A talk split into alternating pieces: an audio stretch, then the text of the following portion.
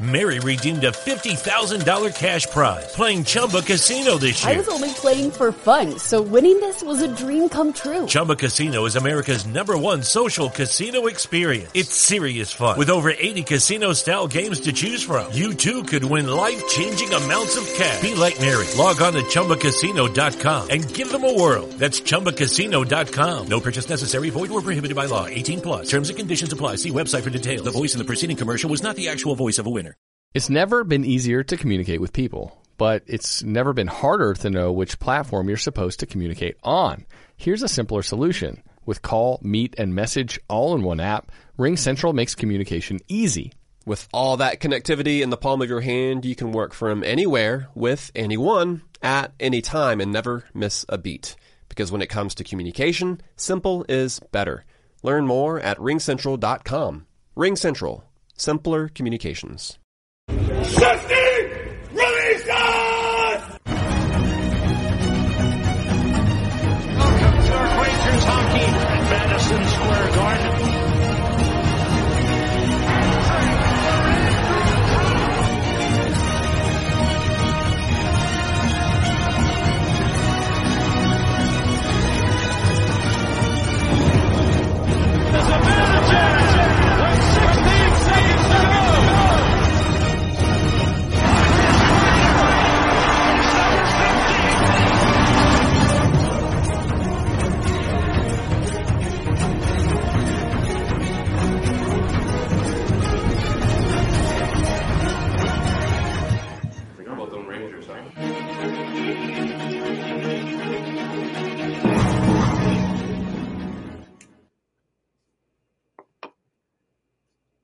Today, we come to you with heavy hearts as our beloved New York Rangers have been eliminated from the Stanley Cup playoffs in the Eastern Conference Finals in six games.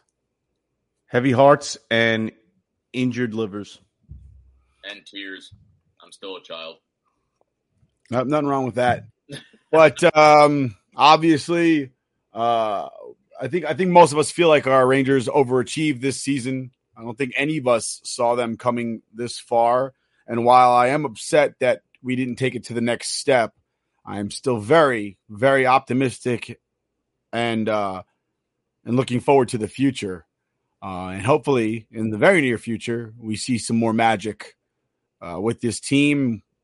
They've got some beautiful cohesion and and uh, friendship. Really, I mean, we saw we saw the um, the end of season uh, outgoing uh, interviews yesterday, and uh, Mika just came in and crashed Kreider's interview because he was like, "I'm just here to hear to be a a, a brotherly support." Like, and that's that's a big deal. I mean, that's that's part of the reason they got as far as they did.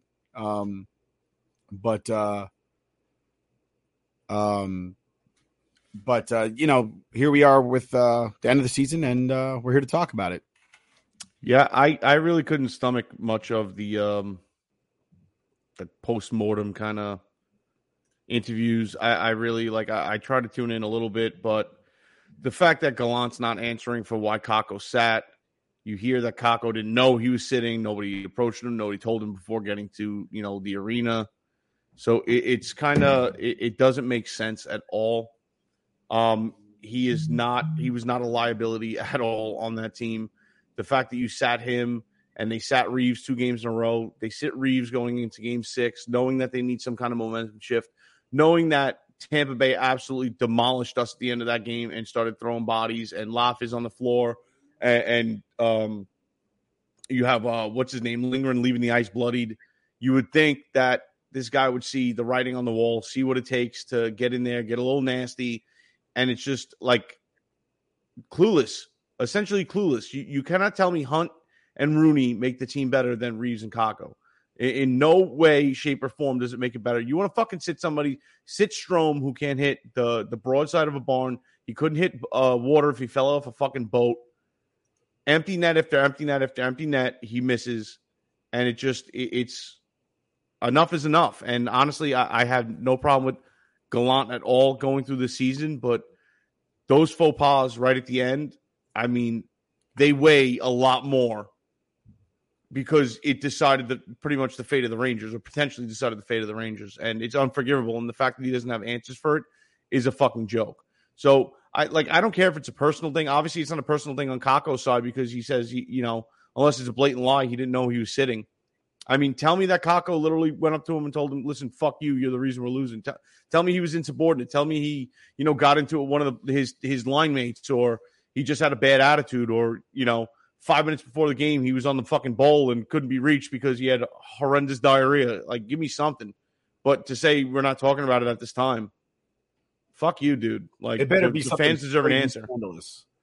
Hey, dude, the fans deserve an answer, and you just you, you can't fucking leave us in the dark when that decision was a major decision. In no way, shape, or form did Kakko deserve to be sat on the bench for any reason. He he's he was not generating anything negative. He's it's not like you know he he was giving up or falling back on plays. He was in on every fucking play. You know, maybe he wasn't lighting the lamp as much as he should. Maybe he didn't get the points, you know, on the stat sheet as much as we hoped he would. But he was still grinding it out. That kid line, not a single person on that kid line is at fault for the fate of the Rangers. Hundred percent. Yeah, absolutely not. Uh, they they they were the, the the fire for that for, for that team throughout the playoffs, and um, you know, I just uh, it, from what I'm hearing, Gallant never bought into the kid line.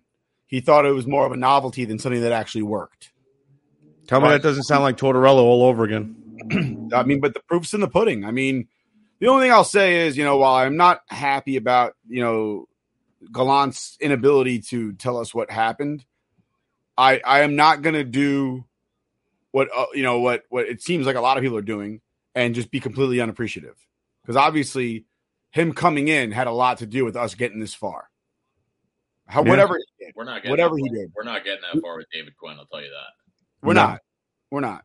Or honestly, ju- here's here's my take on it. So I just want to make this clear. Do I think that the Rangers would have like guaranteed would have won that game if Kakko played? I'm not going to say that. No, there's no guarantee that that they would have won. But this is the part I don't understand: is that you think that playing Kakko and Reaves is more of a liability than playing Kevin Rooney and Dryden Hunt, who Dryden Hunt didn't didn't start a game since Game Three against Pittsburgh. Yep. And when when you're talking about a 21 year old and messing with his me- messing with his head, benching him in Game Six of the Eastern Conference Final in an elimination game is it messes with your head, and it obviously showed during that those uh those postseason interviews because Kakko had no idea. It, it was it was like when he was asked the question, he was basically like, it was almost just like, "What are you talking about?" And I I honestly felt bad for the guy. I really did because it messes with your head. The guy is probably going to come back next year. At least I hope he does I hope, I hope he does. because I know they're they're talking about that the bridge contract or whatever that is. Right. But I don't I don't want to see him go because that kid line that that's potentially the Rangers' future. 100%. And you look at the other two guys in that line, Filipino and Lafreniere. Filipino obviously showed up for the playoffs. And I don't know if you guys listen to uh, Blue Shirts Breakaway, but Greg Kaplan said that someone said to him, "Oh, well, Filipino only shows up for the playoffs." That's fine. I completely agree that that is fine. I don't care. There what never was a time to show up. if we make the playoffs and then you decide, okay, I'm just going to go off now, that is completely fine. And then you got Lafreniere, who next year, as long as Gallant gives him the ice time that he didn't get this year, Yep. because everyone can agree that the fact that you were playing Kevin Rooney for 16, 17 minutes a game and you were playing Lafreniere for 11 minutes a game, and he still found a way to score to have 31 Yeah. points in the season. And some of his goals, dude, are just you could just see They're filthy. he's got that spark, man. He's got that shit. He knows what he's doing. Yeah. He's just So- one of the. He's there's a reason he was the first round. He was number one overall pick, Yeah. and No, I, I agree with you 100%. And not everyone. not everyone is Connor McDavid. Let's just, No, and you can't be. But just look how far Connor McDavid got. That shit only gets you so far. The way that the Rangers performed as a unit, as a team, that's what gets you deep in the playoffs. Having that recipe for a well-rounded full team. and- got and, I mean- fucking Shesterkin in net. Yeah, it, it's it. Listen, it's it's a disappointment because we know how hard it is to get this deep into the playoffs. We know how hard it is to win a game seven. The Rangers made it look pretty damn easy, two series in a row.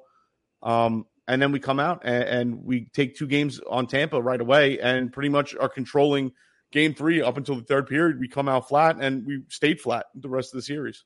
I got to say, one of the things that you can blame on that is the fact that every single liability on that team showed, and then Gallant decides to bench the one thing that wasn't a liability Mm-hmm.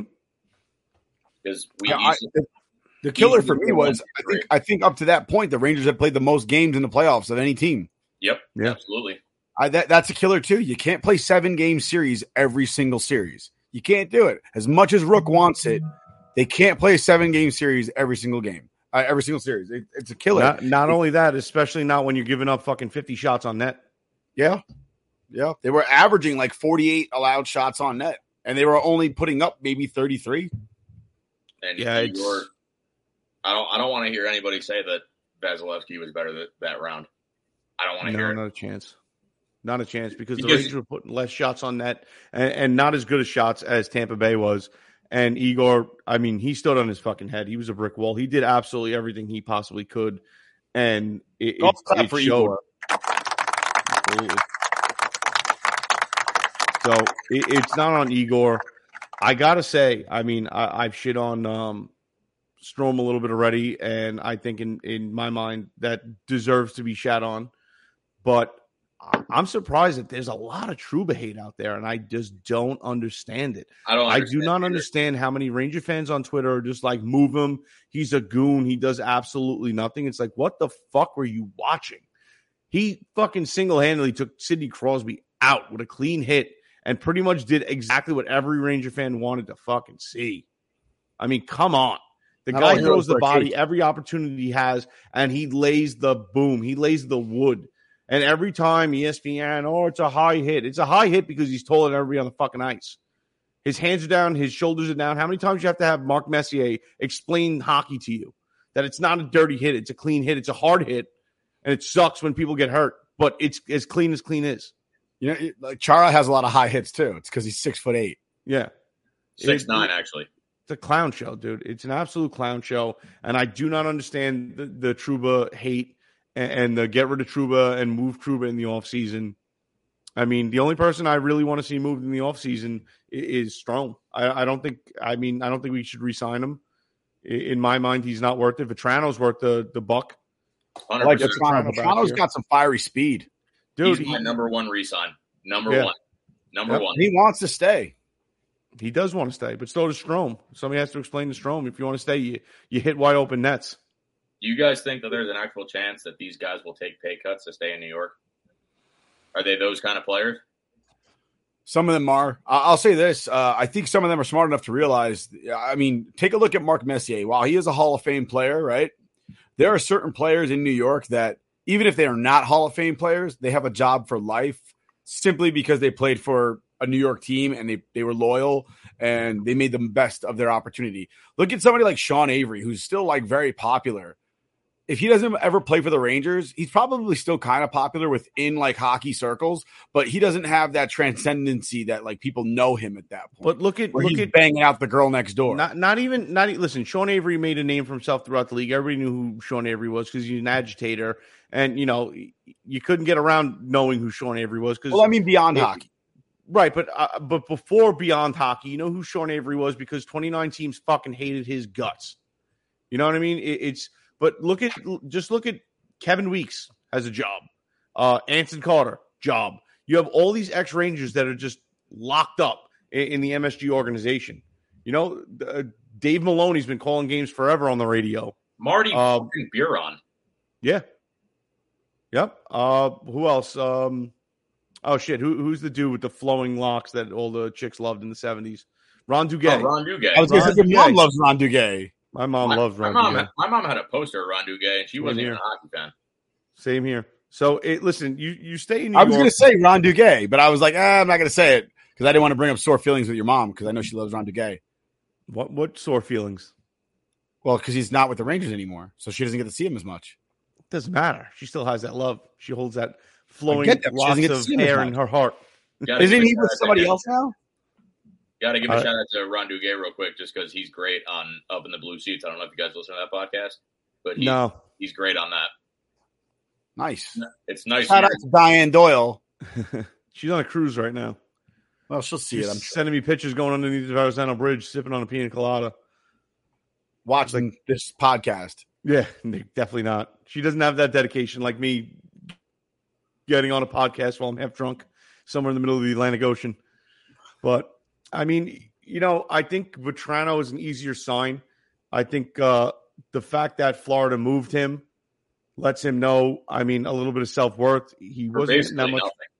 Right. Yeah. Uh, I think his cap hits like was 1.4 or something like that.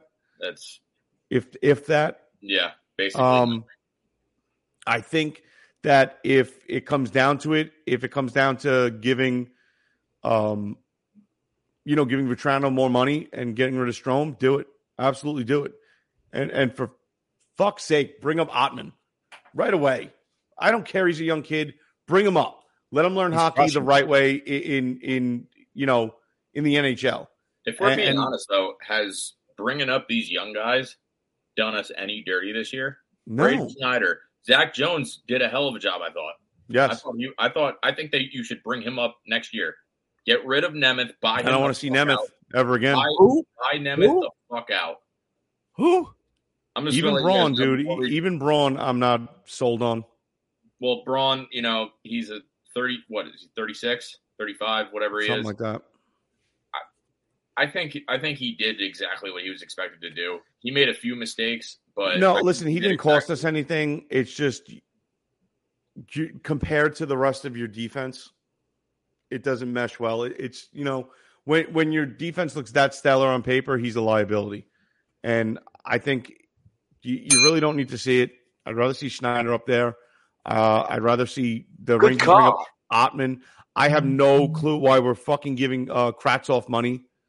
I don't know. I, I, either. I don't understand unless it's going to be like a, a sign and trade type of deal just to get something back or maybe getting an extra uh, draft pick or something like that. The dude didn't want to be here. He's a whiny bitch, typical fucking Russian player. Wants to think his shit don't stink. Dude, go fucking play in the KHL. And all of a sudden, he doesn't want to sign in the KHL. Why? Because the KHL sucks. That's why. The And KHL Rangers is Twitter- legitimately run by the mafia. Like, like Rangers cut the shit. if you're lit, Rangers Twitter, if you're listening, stop saying that signing Kravtsov for more fucking money is a win because it's not. How is it a win? What, Guys, what has he done? Fucking time. And you and you look at this team, it's based on friendship, and this guy doesn't want to fucking be here. dude, he's done nothing so far, and all the only reason we know about him is because he's a whiny bitch. And that doesn't fly in the hockey world. You can get away with that shit in the NBA. You can get away with that shit in the NFL. It- It does not fly in the NHL. It does not at all. One fucking preseason game, Yeah. and the and everyone's bashing Trouba. You don't want to fucking bash this guy? It's it's It's pathetic. unbelievable. I really don't understand the fascination with oh well, we need Kravtsov. Kravtsov's going to be the biggest thing. Is he? Because the only thing that's big is his whiny bitch mouth. Yeah. That's not a I do good like- that that's not a good combo with this team. and if you look I at do like the Othmann pick though. I do like I like that T. Like bring him up, give him a try. Why not? He's setting he's sitting there setting records in in in, uh, in the AHL, right? I Yeah. mean, he's down in the minors setting records, winning games, play playing in big spots. He's got a couple of game winning goals. Yep. Sign him up, bring him up. and the AHL, I gotta say, is a legitimate hockey league, Hundred percent. Listen, you, and you the have East more. AHL.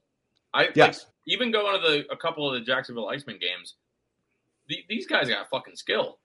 Hundred percent. You don't And- have the room to operate like you do down there. But again, that's you're not going to learn that. You're not going to learn that type of hockey until you come up and get accustomed to it. It's not like you said. We're, they're not all Connor McDavid. You know, Connor McDavid was skating circles around these guys by 30 feet. He came up to the NHL. Now he's doing it by 15 feet. It's just you, you have that room built in because you're you're stellar. You're you're a stud. You're you're You know- a once in a generation type of player. And and and it's legitimate. With in Connor McDavid's case, it's it's every ten years. I mean, some, I mean, actually, maybe a little bit less. Every fifteen years. You know, I mean, have we have we seen a talent like him since Crosby? I think he's better than Crosby, especially I when- I, I concur. Out the absolutely gate. agree BJ, absolutely. I, I just meant I meant by reputation. right. And Crosby No, I'm with up, you. was the next big thing. You know, like, like, Crosby and Ovechkin that that that dominated for I mean a good five or ten years, and it's winded down in the last three or four years. But Crosby and and, and uh, Ovechkin were the huge thing, and now you have you know McDavid, and I think Matthews. out the gates, yeah, and Matthews, Austin Matthews is, is an incredible talent as well, but it's just overshadowed by how amazing McDavid is. Just he's, I mean, an artist with the puck. Yeah, So that's the thing. I still have the thing, nightmares about him cutting through five of our uh, of our players and scoring. thing. I, I, I, I wake up in the middle of the night and I go, no, like, uh, it's awful. That's the thing too. Is like if you compare McDavid and Matthews, McDavid doesn't hesitate to do what he knows best. right. I know that Austin Matthews knows exactly what the fuck to do, but he hesitates. McDavid just fucking does it, and no one expects it. Yeah, and that's it's that's, that's not what shitting on. Austin Matthews at all. It's just McDavid has that. It, it's just apparent when you watch him, you understand how special of a player he is. Listen, some somebody's got to be number two. So speaking of that, um, going with the Hart Trophy finalists airing on June twenty first. hmm Um, who do you guys got winning the Hart? And like non-biased. Probably probably Austin Matthews. Yeah, I got to disagree because uh, I put money on Igor winning, and I think he's gonna. did you? I I really think because I know it's based on the regular season. I get that, but I have a feeling that they do it af- like after the first three rounds of the playoffs for a reason. I really do, and you're not going to tell me that. I and I know McDavid had an insane playoff, but you're not going to that's the that- sick part. It's I don't know why I want to say Matthews because McDavid is just that special of a player, but it's almost like Austin Matthews. Not that he is a more re- well-rounded player, but he comes off as a more well-rounded player. He comes off as more of a, you know, the NHL guy, the guy that's going to go in there and do what needs to get done. Versus, I, I mean, McDavid is just the highlight reel guy. He is, and it's not to say I- that he- I- he's I not get a team saying, guy, but- it's it just seems that the NHL likes to pick players that you know make everybody around them better, and it's kind of like the Connor McDavid show in, in up in Canada. But honestly, if you're if you're going based off that, I'd say Igor is the number one person that makes everyone around him better because he put the team on his back for three months. Absolutely, it's just I can't see them picking a goalie. I think he's a shoe in for uh, the Vezina, but Oh, no doubt, no doubt. I it's just I don't see them taking a goalie this year. I think this is going to be the year that they take a goalie. I would love to see it. I'm not saying it's not well deserved because of course it's well deserved, but I I just think if they actually go based on the Hart the Hart Trophy requirements of being the most valuable player mhm. for a team and in the league, I think Igor has both of those. Yeah, but they they they hate the Rangers, and they're not going to help uh, James Dolan get any more clout. I will say they hate the Rangers, but the NHL loves seeing Igor Shesterkin perform the way he does because they're all, that the only player that they ever post about on any social media is Igor. Mm-hmm. So I think there's a shot. I think there's a very No, there's shot. definitely a great shot. I, I mean, I think, all three guys. he's- I wouldn't be surprised either way if any of them, if any any one of those three get that Hart Trophy. I wouldn't be surprised, but I would say I would be out of those three. I would be a little more on the edge of surprised if they gave it to Igor, considering he's a goalie and the type of years that Matthews and you know McDavid had. See, You know- I'd be a little, I'd be a little more shocked if they gave it to McDavid, honestly, because, Mc, like you said, McDavid is a is a highlight reel guy, and he had an insane playoff, and so did Igor, obviously. But I think they that the league absolutely loves Austin Matthews because he. I gotta admit, he's a pretty humble guy. I, don't- I'm not. Gonna Yeah. say his, I, I gotta say this too. His mustache doesn't say he's humble because he just looks like an, asshole I love it. but you know he's a the more rou- well-rounded player between him and McDavid because McDavid is strictly offense. I mean, if you see his defense, he plays mm-hmm. average at best defense for it for the NHL level. Austin Matthews, remi- when he's playing defense, he reminds me of like a Frank Vatrano or a Barclay Goodrow making those plays when you don't expect He he goes hard both ends of the ice. Absolutely, and He wants to block a shot as much as he wants to pick up that puck and score. and McDavid, he's just he's solely set on offense. That when when he gets defeated offensively, you you you can even see his facial expressions. I don't know if you guys look at stuff like that, but you see his facial expression. Yeah. He just looks beat on. And I got to give the guy credit for caring that much about his team and about the game of hockey because Right. there's a lot of players out there that don't give a fuck. They're just it like I see I saw a lot of players this year that they're acting like the NFL where it's just like I'm getting paid whatever. Mm-hmm. You know, And- Connor McDavid, I, I'll never forget last season where I'm, I'm fairly confident. I think his team, I think they're on defense.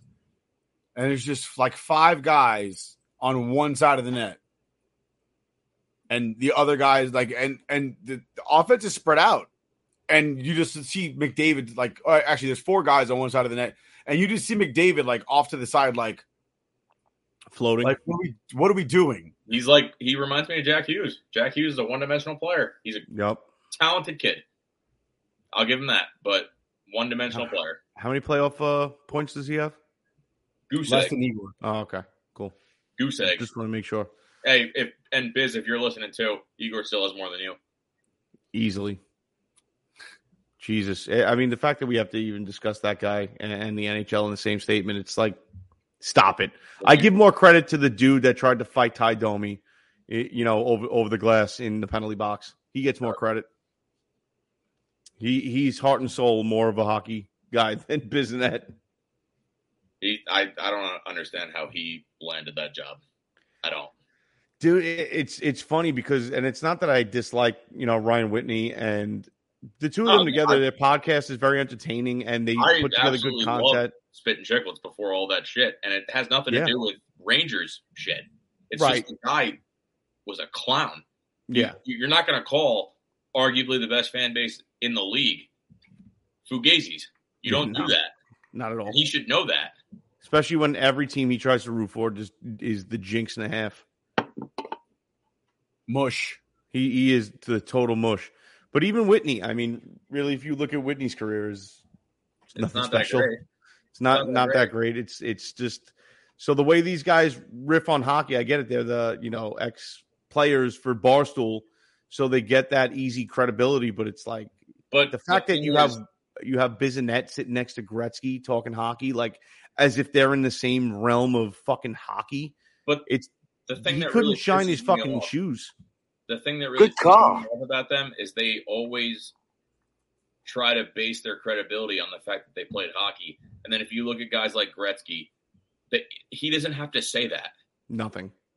You don't like like all of us, we never played professional hockey. I can barely ice skate. I'll tell you that right now.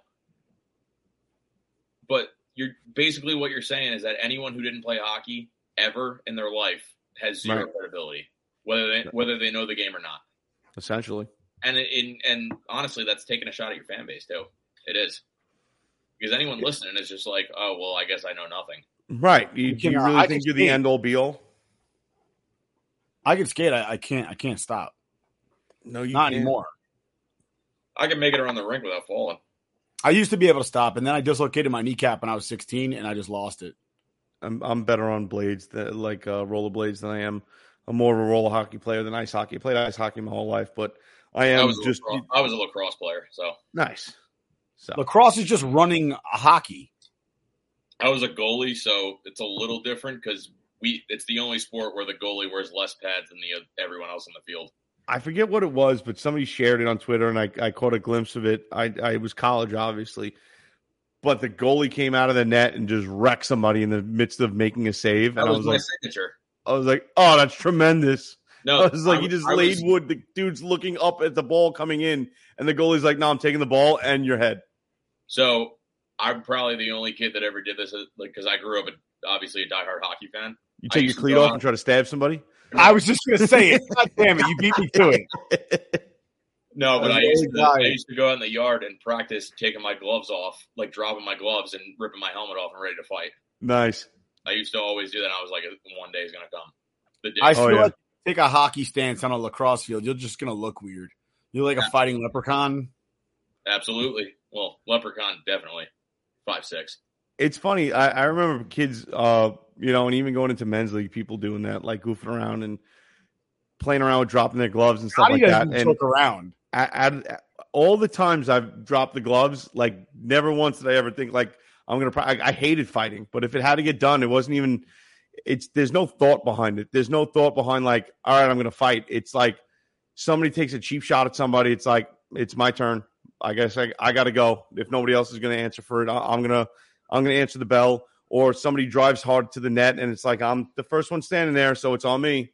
I don't have a choice and it's never never went to the rink looking for a fight. And some kids like got off on that, like, oh, you gotta drop your gloves like this. And it's funny, especially in men's league. You know, people be like, you know, in the locker room, you goof around, you play helmets and gloves, you beat the shit out of each other, grab each other, you get in that hockey thing. You know, like Ryan Reaves was teaching one of the young kids earlier in the season how to how to grab, you know.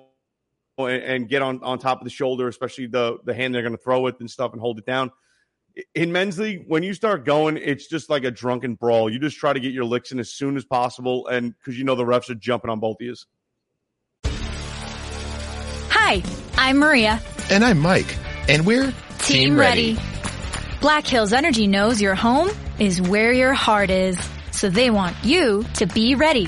It's all about keeping you safe, prepared, and making your home as energy efficient as possible. Everything from how to weatherize your home to how to stay safe during extreme weather. Be ready for anything. Go to blackhillsenergy.com slash team ready.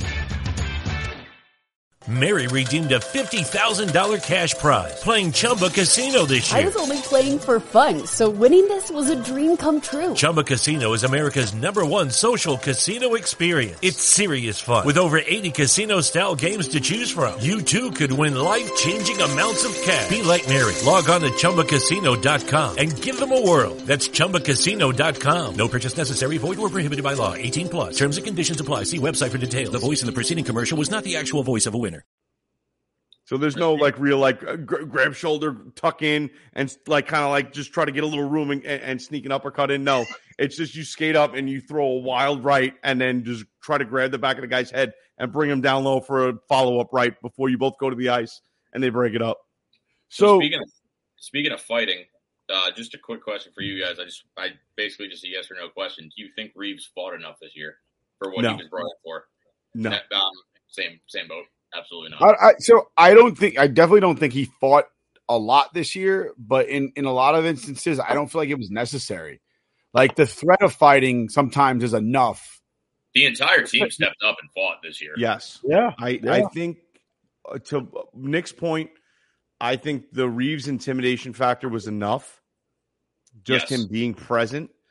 I think that he didn't goon it up this year. I think that he was just trying to be a team player and he fit in very well with the kind of team mentality that they had going. He didn't want to be the guy to take a bad penalty, but the fact that he was there and if somebody was looking for a fight, he has no problem dropping them and, and giving you what you want. It's just nobody in this league wants to drop him with him. except for that Yeah. one rookie.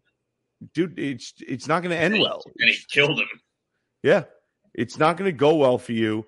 And I think that Reaves just being there was enough.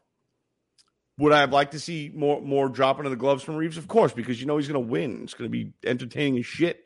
And that's the type of hockey I really enjoy. Like you love those scrappy games. And I will say this, I think the Rangers had more fights Ever. uh, in previous years without No, Reeves on the no, team, no. and, and all of a sudden there was no more fights coming. As far as random scrums that turn into a brawl, you weren't having them this year because you knew Reaves was going to get in on it, or Reaves was going to take your number and be like, "Okay, you want to go after Kakko? You want to go after Lafreniere? No problem. I'll grab you now. You're a fighter now, right? You want to go? I'll go with you. That's what I'm here for, right?" You want to scrap? We'll scrap. I think Trouba had more fights this year than uh, Yep. Reaves, and I would say ninety percent of that was because of a good hit, and then now he has to fight somebody because oh, I, I murdered that dude in a clean with a clean hit, so now I have to fight. Okay, this is Super what the train came is. through, and the guy was standing on the tracks. Yeah, That's that's what I really hated about Game Six, scratching him after Lafreniere. And anyone who thinks that Steven Stamkos beat the piss out of Lafreniere, you're wrong. Because number one, it was an it was it was over because Steven Stamkos brought him down. hmm and the fact that that dude had to fight a 20 year old to prove his point, and then I don't know if you guys noticed, but I've watched it a hundred times. Oh yeah, Stamkos spits on him. He spit on him, and 100%. I was kind of irritated by that. have Reaves go have Reaves go up to that motherfucker and say, "Oh, you're a big guy now, huh? You want to fight a 20 year old? Fight me." I, I mean, I said that. I said at the very least with Reaves, he should have lined up right next to Stamkos and said, "You're either going or I'm making you go, and if you turtle up, I'm not stopping, and there's no one that's going to get me off."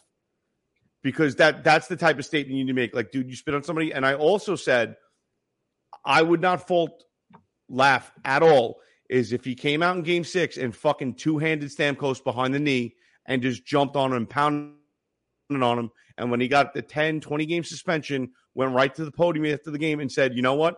The NHL brought this on themselves. You spit on me on live TV. You embarrass me. You embarrass me as a man on live TV. And because it's Steven Stamkos, the NHL won't do anything about it. And now I have to take it into my own hands. You did this to yourselves. And he would not be wrong at all.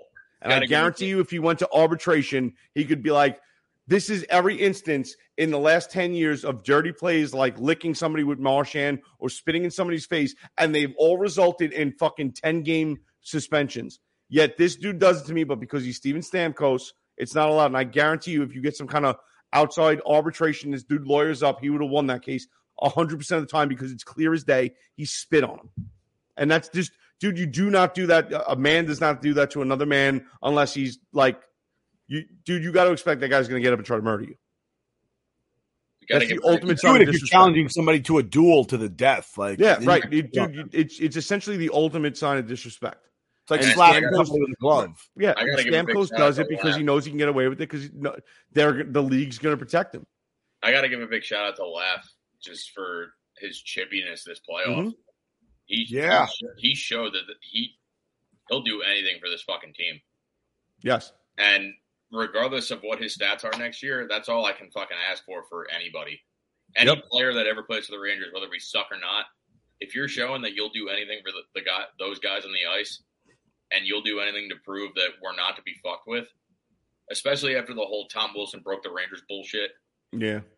Like, Coming out of your uh, first round pick, coming out of your young guy, your guy that's still Exactly. learning, exactly.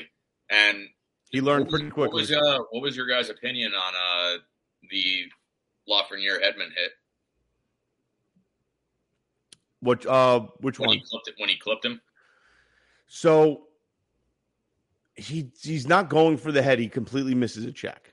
It's obvious he completely missed a check and kind of leaned his body that way to try to catch a piece of Hedman, and he missed. Did he catch him in the in the jaw? Yeah. Was it devastating? No, it wasn't. Um, What Hedman is it a total bitch about it. a hundred percent? Did I think He's it should trying have to been draw a called? call. Did, it, did I think it should have been called? Maybe. No, listen, I I would want that call if it happened to one of our guys. Exactly. Yeah. So I, I think listen, he made contact to the head. It's a penalty. But the way Twitter blew up about it, like it was the dirtiest cheap shot ever, it's, he missed a fucking check. You're watching it on slow motion and him catching the edge of his chin. Watch it on regular live speed, and he literally is going for a body check and he misses. Pain wise, it can't be more than a it's high that stick. simple. Pain wise, it can't be more than a high stick. No. I think I thought Hedman breaking his stick, freaking the fuck out. That just shows the mentality of Tampa. Like I understand they won back to back COVID Cups. If they win this year, I'll probably shut the fuck up, but I'm never going to say that they didn't win COVID Cups. They did. It was a shortened season, Avalanche it's not a real hockey season. Like I'll, I'll say it live on air right now, whether you guys disagree with me or not. They're two COVID Cups, and that just shows the mental. And you know this team feels so beyond entitled when they're on the ice that they are so quick to go to the ref with anything, Everything. anything. They're like the Patriots, bro. They're like the And I won't Patriots under Tom Brady. They're they're the Green Bay Packers with Aaron Rodgers just whining to to the ref every time. Yeah, It's I'd like, say they're more Aaron Rodgers away. than Tom Brady because uh, I mean I give all the credit to Tom Brady, and I'm a Oh, I have not. I mean, I listen. I hate Tom Brady because I'm a Jets fan. Yeah. but I have nothing against Tom Brady's skills. I mean, he, he earned everything he got. There's some, He's a you know, flopper. But he's a fucking flopper. yeah. so is Igor. I think every goalie is a little bit. I mean, come on, look at Marty Brodeur every time Avery got anywhere near him. Exactly. And you know what? I give you your credit for that because you know what? He's playing.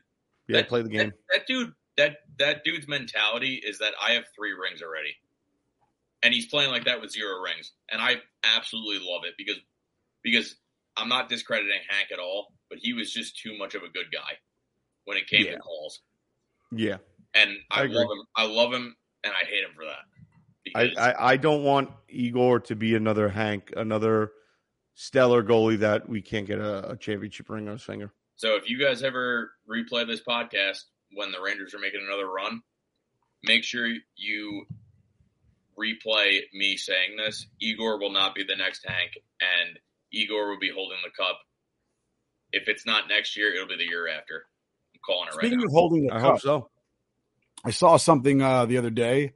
Um, uh, I, I saw something the other day, uh, yesterday, actually, well, yesterday or today, that said uh, when the Rangers do win a Stanley Cup, it, it won't be Kreider passing the cup over to Zibanejad. They'll be holding it together. And uh, again, it's, it was a, a fan speaking to the uh, the just the brotherhood that is that is the New York Rangers right now. We have a comment from Anthony. TJ is hiding the guns. Boo. Let's see it. Boo. Let's see him. They're deflated today. They're definitely a little deflated today. Anybody who doesn't know this, TJ is so jacked. He took a swing with his sim. All right, his tailor-made sim, and it exploded. I went to the range today, Dave. I was hitting my driver, playing golf tomorrow. Got a nice Father's Day golf weekend coming up this weekend, playing two of the nicest courses in New Jersey. Go to the range to button up my uh, drives, which have been leaking out to the right, slicing, if you will, uh, with my buddy Dave Baggs. Shout out to Dave Baggs, another military guy. And all of a sudden, I hit the ball dead on the face, and we hear a pop, and my driver came apart. Happy Gilmore. And it's a year and a half old. Happy Gilmore oh. Dude, 2.0. just- exploded. And I was like, son of a bitch, I don't have $600 to buy a new fucking driver. And you should have looked at the people behind you and said, Never, this is my first time. Yeah. Dude, the, the guy next to me was staring at me like I did something wrong. I was like, I, I- I don't know what happened, dude. like it, it broke. I swung it and it went Uh, pop. Anthony also said, from our account, tell me you didn't shed a tear when Kreider cried during his exit interview when talking about Mika. I seen that clip. I honestly, uh, I don't want to be a dick, but I got like a little douche chilly about it. Like, kind of like Terrell Owens, like, that's my quarterback. I it bothered me a Oh little bit. It's like, dude, hold hold it together. Like, it sucks. he didn't die. Yeah, but I, I appreciate you taking it so hard. But where the fuck were you guys? Because you you died. You gave up. The heart was gone. And it was obvious. They, dude, I, uh, not that they gave up, but the energy wasn't there, and they slowed down. Nick, do I, you want uh, to be honest about my reaction? Yeah, let's hear that. Made me feel better about myself for crying after the game. Because let me let me tell you right now, this is how it went. I stared blankly at the TV. I turned it off. I went in the other room. My girlfriend's staring at me and like she's looking like, oh god, what do I do? I went in my room, fighting tears because I was just like, I'm 23 years old. I can't do this. I can't do this. This is like, it's not acceptable anymore. I'm hanging up all my jerseys because I had them all laid out like throughout the entire postseason Mm-hmm. and I'm hanging them up, just fighting tears. She walks in, she says, "Hey," and I said, "Get away! I don't want you to see me like this." And then I walk in my living room and I take down my flag, fold it up like I'm not being like like angry or anything. And then I call my You fold it dad. into a fucking triangle. Oh yeah, I did actually. and I call my dad. I said, "Hey," and he goes, "You all right?" And I was like, "No, I cried." And he goes, "You're a 23 year old man." He was like, "But it- and You're a he said- United States Marine, for Christ's sake. and then he says, "But it's okay." I uh I- see. I you, that's probably the more mature route. I walked around my house just fucking punching shit. I, I was Listen. slamming things. My wife was telling me to grow up, and I was like, "You grow up." Well, no, I can and then hear her in day- my head. the next day I texted my family group chat and I said, Christina witnessed 15 year old Dave. And then she texted back because she's in it and she said it was pathetic. And I was like, wait, what? See, I, dude, I, no, uh, that's that's that's. Ha, I have no no qualms with you shedding a tear over that.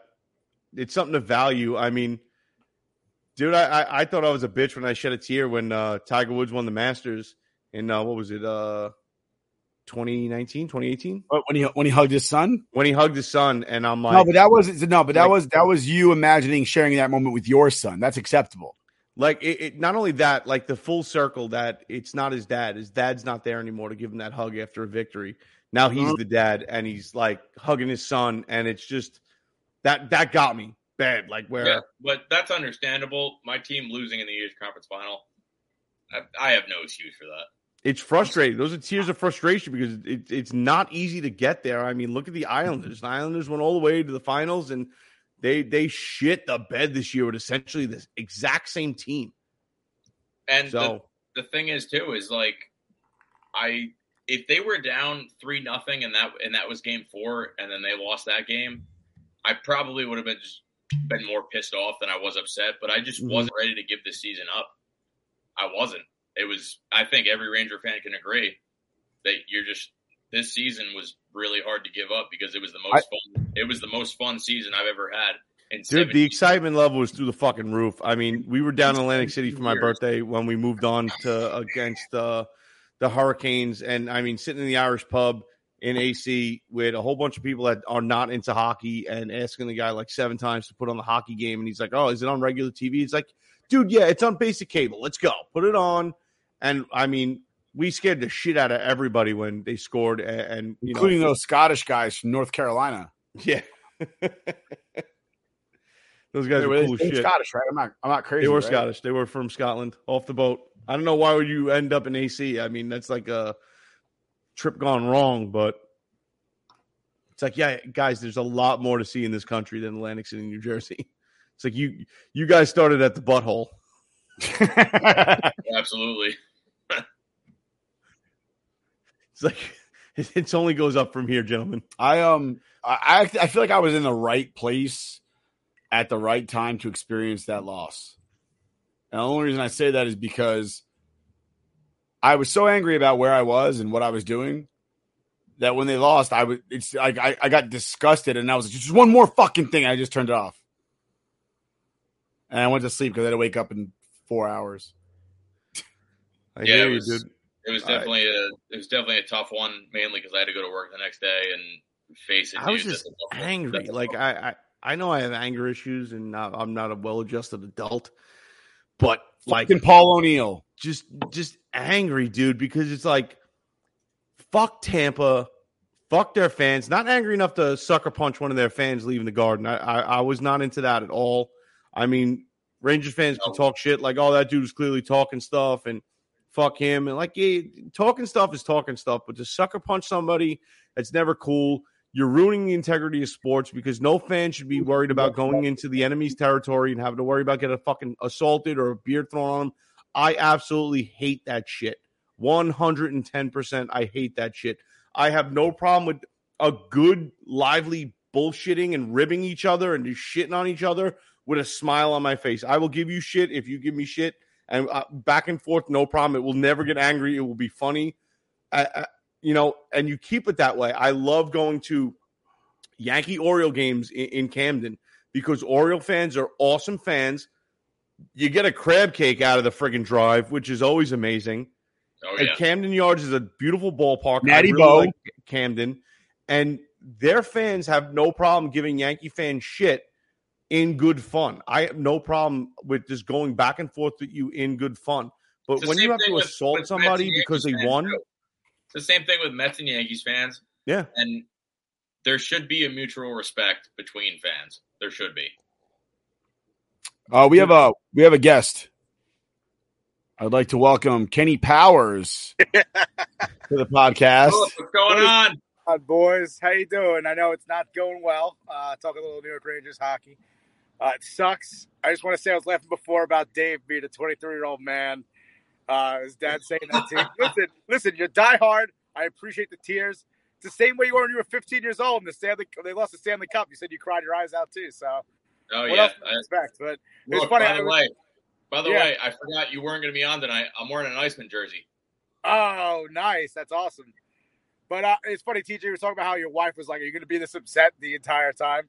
My wife was like, Can you stop calling everyone a scumbag? Like, stop yelling at the TV. If they would just stop being scumbags, you wouldn't have to call them that. I was like, Yeah, if they weren't scumbags, I wouldn't call them scumbags. At Listen, least you my- guys had words. I had no words. My just- father is one of the nicest, jovial gentlemen in the world. He is an absolute sweetheart.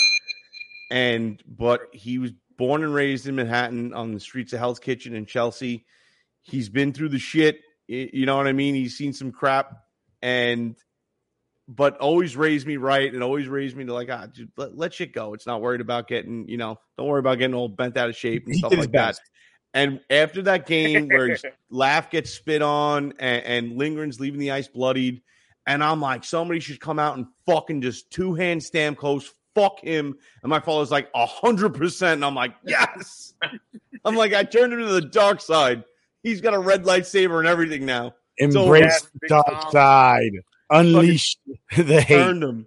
Dude, he was like, yeah, fuck all of them. So why is Reaves not on the bench right now? How is he not there? You you got Reaves ending every game. The last two minutes, Reaves is out there to alleviate that bullshit at the end of the game. And all of a sudden, Reaves isn't there, and they take full fucking advantage at the end of the game. And then you don't start Reaves game six? What a fucking idiot. And I'm like, yes. Yes. Amazing. Big yes, Tom. feel love the Big hate. Tom. Yeah, let the hate fuel through you. Flow through you. Oh, God. Yes. But I want to stop what in, fans are, though. say hi. Um, What up, Rook? How old is that hat? Oh, this is the the the Fourth of July hat from like like four or five- 2016. Probably, yeah. Actually, I think it might be. Yeah, it is 2016 because I wore. I, Speaking I of that, I uh, have- I married. Speaking of that, I have a Fourth of July hat, Fourth of July Mets hat from 2006, Wow, that's old. Nice. and it's it's the firework hat. Yeah, the That only was problem awesome. with that it's no problem with that. It's a Mets hat. I was And- smiling, and then he said Mets hat, and I was like, See, "Mm." you know what's funny is I love giving Mets fans shit, but I was at just as many games at Chase Stadium as I was at Yankee Stadium as a kid, and I, I, I don't hate the Mets. I dislike Met fans that talk shit because it's like, what do you have? Why are you talking shit? All right, all right. I don't. let's go back to let's go back to talk about no, the no, Rangers. but hold on, no, no. Yeah, we let me back. continue because Dave, you, you being a Met fan, do you honestly? All right, I'll see you guys Do you later. think later, Rook? I just started shit, and now I'm gonna leave. Peace, boys. I'm Fair enough. Do you Peace think guys. like See the you. fact that Met fans will sit here in New York and be like, New York City is the Mets town. The Yankees are the second class citizens. Like that statement alone is like, dude, what? Okay, no, I don't agree with that because it's it's it's going back to the same Rangers Islanders. It it, it at, at the end of the day, it kind of is. You can't disagree with that because as a Rangers fan, you got Islanders fans saying, "Oh, we won four straight cups, great." But at the end of the day, you got to also recognize who real baseball fans are. And I'm not going to say that Yankee fans aren't real baseball fans. I know they are. Yankee fans. There's a lot of fake Yankee fans. I will agree. okay, being in the military, I've met people from probably 15 different states that claim they're Yankee fans, and they're not If from you go, York. if you go to I've- California, I've never met. they have a wall for LA hats. They have a wall for like it's LA, then it'll be like wherever you are. So if you're in NorCal, it'll be LA, Oakland, San Fran, Yankees. And it'll be like three walls of Yankee hats. Oh, and then of course, apparently uh, on the West Coast, they wear Washington Nationals hats because the W stands for West Coast. uh, Wild. Is that Tupac? Is that a Tupac thing? I, I guess so. When I went there, I was like, why do you guys have 8,000 Washington Nationals hats in 55 colors? They were like, West Coast. And they said it to me me- like I was fucking stupid.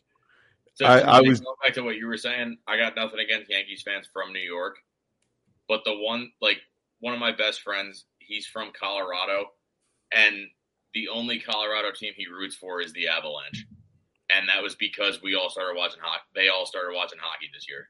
and Mhm. it's just like, come on, man. Yeah, I, I, it's funny because you talk about traveling fans, and my brother-in-law had me hysterical laughing because he was telling me how he went to a, uh, he's a he's a diehard Dolphins fan, born and raised Brooklyn, New York City guy, and he's a Dolphins fan. Um, and he was telling me how he went down to uh, you know, Miami for a game, and they were playing the Cowboys, and he's like, I get stuck up in the bleachers, like all the way up top, like in the nosebleeds with uh, a whole bunch of Cowboy fans behind me. He goes, and dude, they're all like across the border Mexicans that barely speak English. He goes, and they're all rocking Cowboys jerseys, and they're like, "Yes, the Cowboys." He's like, "Dude, what?" He goes, "What the fuck is this?" He goes, "Dude, even people from other countries just automatically jump on a Cowboys bandwagon, on America's team." He's like, "Get the fuck out of here!" He, was, he said it ruined the trip to Miami. Well, He's a, he's a Dolphins fan because of Ace Ventura, isn't he? He's a Dolphins fan because of Don Shula and all that shit and the perfect team and all that. But it, it's just he hates the fucking Cowboys, and of course he gets stuck behind people that like don't know football at all. Their football is played with a round ball, and they're Cowboy fans. well, yeah. Speaking of football and New York football, I think we can collectively agree as Jets and Giants fans that we've had we, it's it's not looking bright for the near future. I think the Jets have a bright future ahead of them. I think they have a lot of room to grow.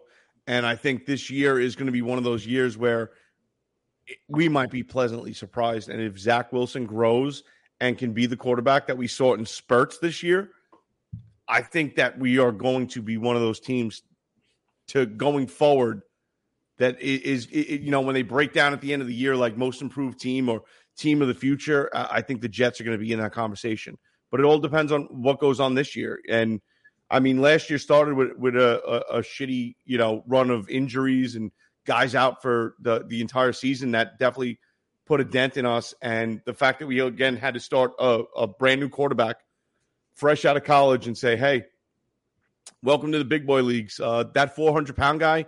He can run a 440 faster than you know the kids that you went to high school that weighed 150 pounds ran track. So good luck. Don't get hit by them Yeah. and y- your O line sucks. Sorry. So I, I think the in that conversation, and not to be biased, I think the Giant fans have less to look forward to with Daniel Jones again at the helm.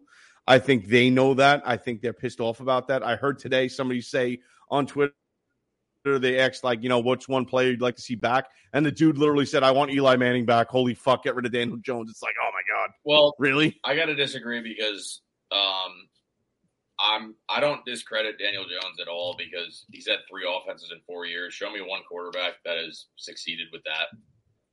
Yeah, I don't think he's actually gotten a shot yet, and I think Brian Daboll is a whole different. He's got a whole different league of coaches compared to Pat Shurmur and Dude, he bought into the New York attitude. I fucking appreciate his support with the Rangers, hundred percent. Yeah, and you know, I think Kayvon Thibodeaux is the, our best draft pick since Definitely. Barkley, and I think the fact that Brian Daboll wants Saquon Moore as a receiver this year, and if you look at his stats as a receiver, he's a, as long as he's not injured, he's a Right. damn good running back. He's a damn good receiver. So I'm, I mean, as a Giants fan, I'm excited, but you know, at the end of the day, Sundays are if the Rangers are playing and the Giants are playing, I'm watching the Rangers. Yeah, I hear you, dude. And thank God we only have about two months left to, uh, to worry about uh, anything else other than Rangers preseason. So I'm looking forward to that. I'm looking Yes. forward to the Avalanche absolutely kicking the shit out of Tampa Bay. I'm looking forward to them putting up. thing. Do your thing, Cam Makar and Nate Dude, I'm looking forward to them putting up eight or nine goals a night against Vasilevskiy and taking advantage of that blocker high side because you know every one of those sons of bitches have been shooting that not only on the ice at practice, they've been shooting that shot in their dreams. They know where to go with that puck. And it's just going to be a pick apart kind of game, just a fast paced game. I think the Rangers wore them out a little bit. As bad as the Rangers played down the stretch and the effort wasn't there, I think we still wore them out physically. And I think the Avalanche has the edge just talent wise. And then going into it, I think the Avalanche not playing as physical of a series, being West Coast rather than East Coast, getting to the finals, I think the Avalanche is going to cruise in, if not four, in five. What do you think, Nick? What what what do you what are your predictions? I think I think the Avalanche win. They've had the rest. Uh, I'm gonna the Lightning- stop. I'm just gonna take a break real quick. These summer shanties are getting to me. All right. I'll be right So, back. uh, go offload, sir.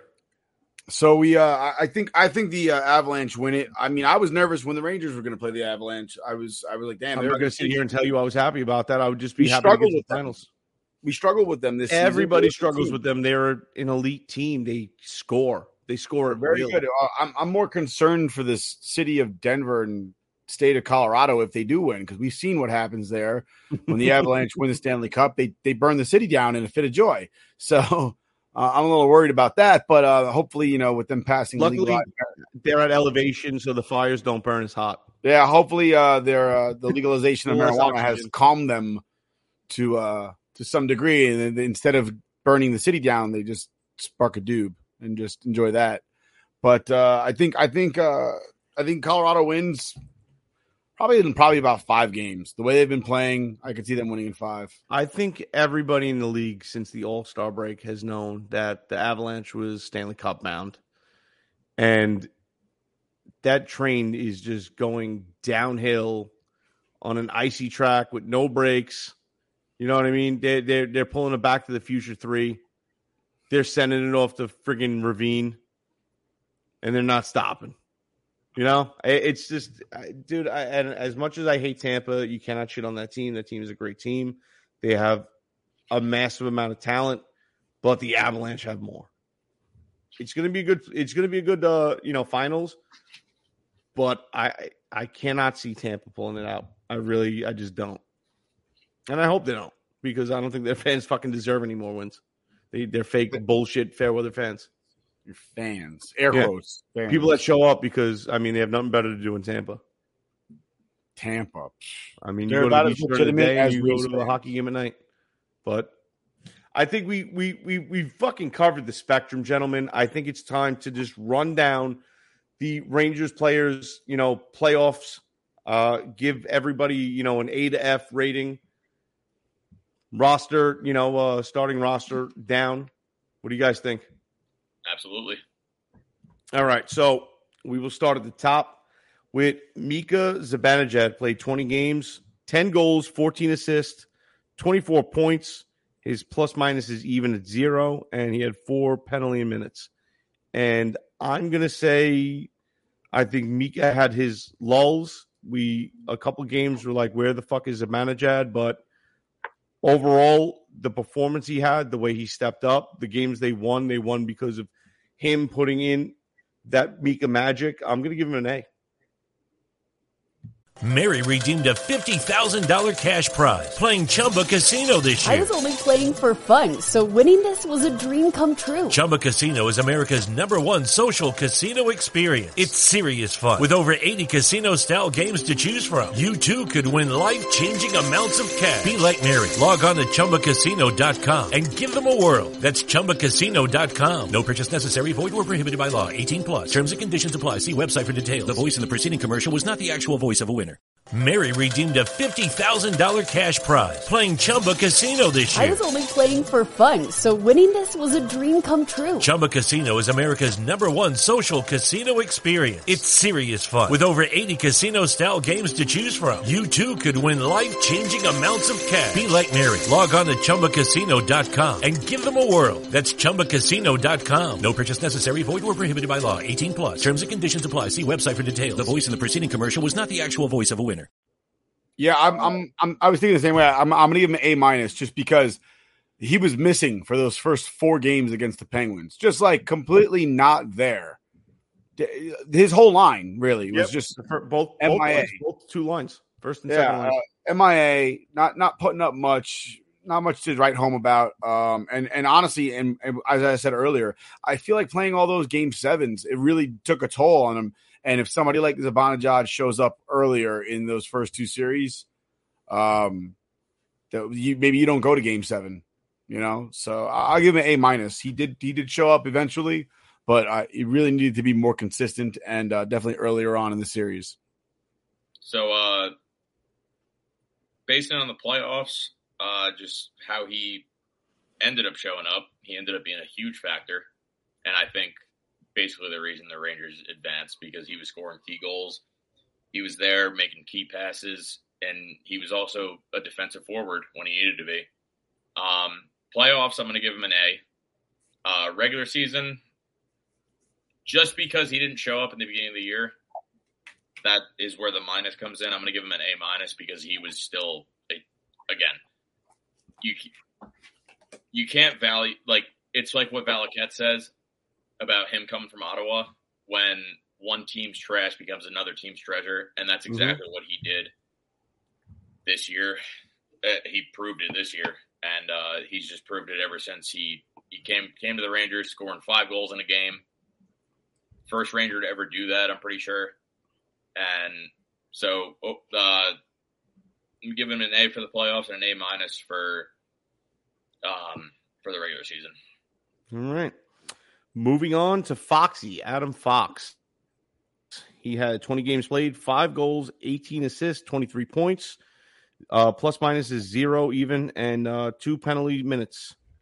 Uh, I he just based on those points, I want to give him an A. But there were situations where again he didn't show up, and it was evident, and it cost the team. And I mean, you know, the same as Zibanejad, the plus minus being zero with the amount of 24 mm-hmm. points. Fox being a defenseman, playing the amount of minutes he played, played a lot more minutes than Zibanejad, out there a lot. And I, I guess you could say that's more to his credit.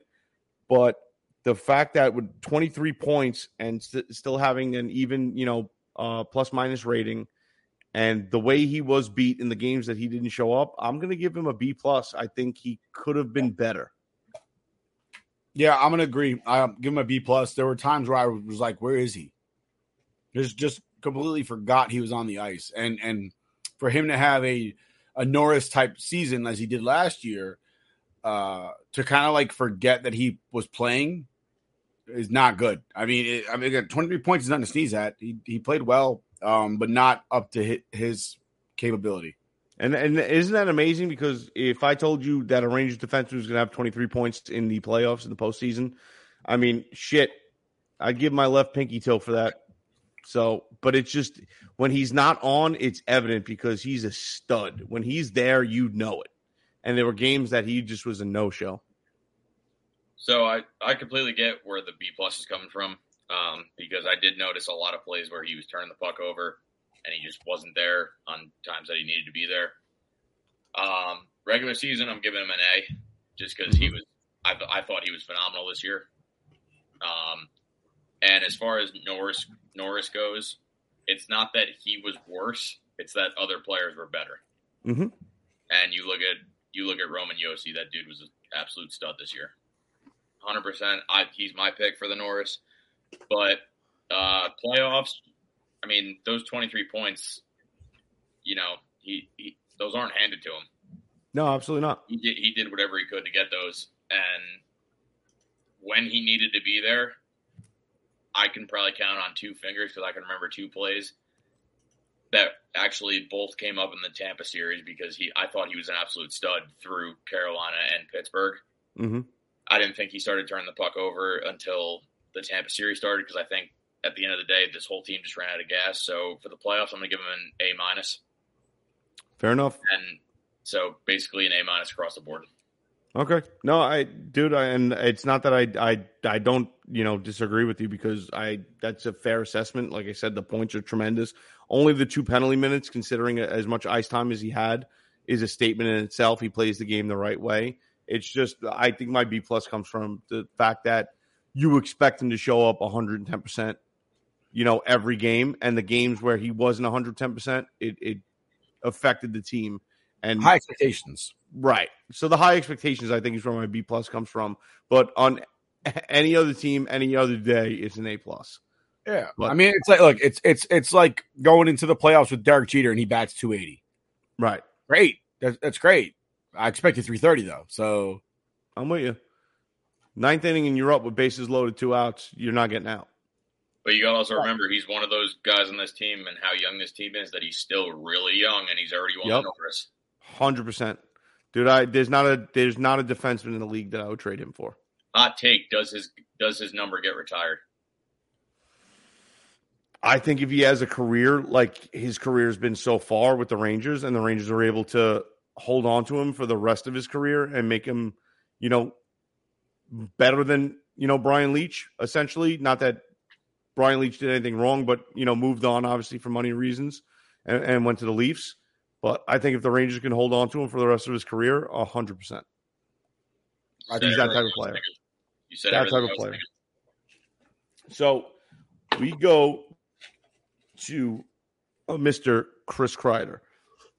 20 games played, 10 goals, 6 assists, 16 points, uh, minus 1 plus minus, and 14 penalty minutes. Um, Kreider was another guy that when he wasn't playing up to expectation was an absolute ghost. Um, when he played like the Kreider that played the A plus Kreider that played all season long because he was an A plus plus plus plus player this year for the Rangers in the regular season. Uh, one of the best players in the league, I would say, easily top three in the league as far as you know, uh, an offensive player for for the regular season. It just it was glaring how in your face it was when he just wasn't there and playing up to par. Um, with that being said, I think for the playoff run, it's a B. The games he showed up in and the games that they won, he was a factor. The games that they lost, it was like he wasn't even there. Yeah, so with Kreider, that's it's a tough one because I can at least give him credit for showing up when he needed to. But a lot of and a lot of people say that he showed up when we needed him to. These people that are saying that need to realize that a playoff game is a playoff game, and, you, and we need you to show up every night for a playoff game. There's no excuses. Regular season, the guy was an absolute unit Stud. He was feared by every goalie that he faced. Feared. And the guy has never scored 30 goals in his life, and he scores 52 this year. If if you would like, I'm pretty sure every Rangers fan, if they had asked you, or if they have told you that Kreider was going to score 52 goals this year, personally, me, I would have said, I love Kreider, but blow it out your ass. He's not Yeah. scoring 52 goals this year, and he and he absolutely did that. Um, regular season, I'll give him an A.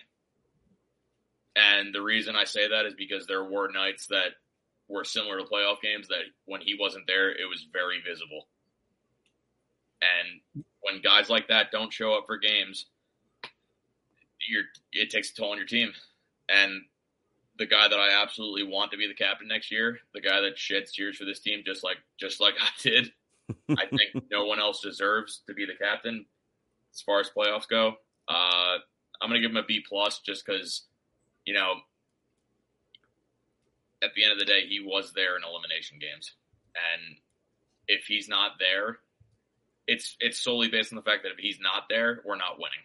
Oh no, hundred percent. And I think we could say that about a lot of guys on the team. It's just my B rating comes from the fact that if he shows up more and more consistently through the playoffs, the Rangers have a much easier time through the playoffs. And I think we're having a different conversation and getting amped up for a series against the Avalanche. It was just it, it's he's so good that the inconsistencies are just too much in your face that when he's not showing up, you can tell excuse me, and, and it got to a point where um he wasn't even getting in front of the. Sorry. oh, dude, bug just like flew right in my freaking throat. I think. Um, he just wasn't even getting in the crease anymore and getting in Vasilevskiy's face. And I, um, it's not just on him because a lot of the Rangers weren't doing that. Where Tampa Bay, that was kind of their game plan to get in Igor's face.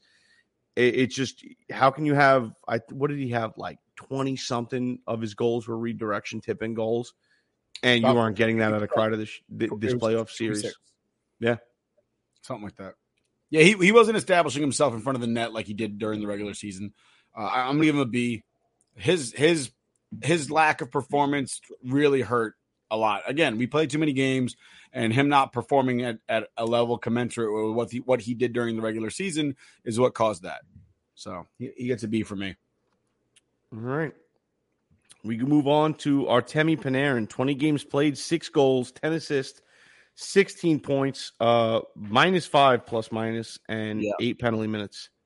So Panarin, we don't know. We haven't gotten the report officially yet if he was injured or not, if what kind of injury he has. We're Uh, not going to find out. It's the Rangers. no, it, it's it's it's you know the the I guess going rumor. It's the one that everybody's thinking of because, I mean, his game, the level of his game is completely different in the playoffs. So there's got to be a reason for it. Uh, I thought maybe it's just he wasn't adjusting to the speed of playoffs and the lack of room to make those plays that he's used to making. But I don't think that's it because they, he was he was struggling to get pucks in the zone. He was struggling to get pucks out of the zone. He was making some really bad passes through the middle where there was absolutely no room to make them. And I understand. uh, I've had this conversation with multiple people that that's his bread and butter. He gets those passes through. He he, he threads the needle and creates scoring opportunities because there's always somebody hanging on the other side of the ice waiting for that puck and scoring easily on an empty net, unless you're Strome. Um, but it's just those parents, those passes were not getting through, especially against the, you know, Tampa Bay Lightning. It's if Panarin had more of a Panarin playoff run, I think the Rangers again have an easier time. I think we're having a different conversation right now, and I, dude, I, I think I'm being generous with a B minus. Uh, if he's playing hurt, I'll give him a B, but I I expect so much more out of Artemi Panarin, and he's so much better than he played in the playoffs. And that minus five is tremendous because it essentially shows you that at times he was more of a detriment to the team than that stud star. You're not stopping me player. And if there was going to be a player in, in the Rangers playoff run that was going to be a carry the puck through the neutral zone, pretty much go coast to coast, it should have been Panarin, and he just couldn't do it. So I, I I'm going with a B minus. That's really generous because I'm going to go with a C minus. Uh, he was below average.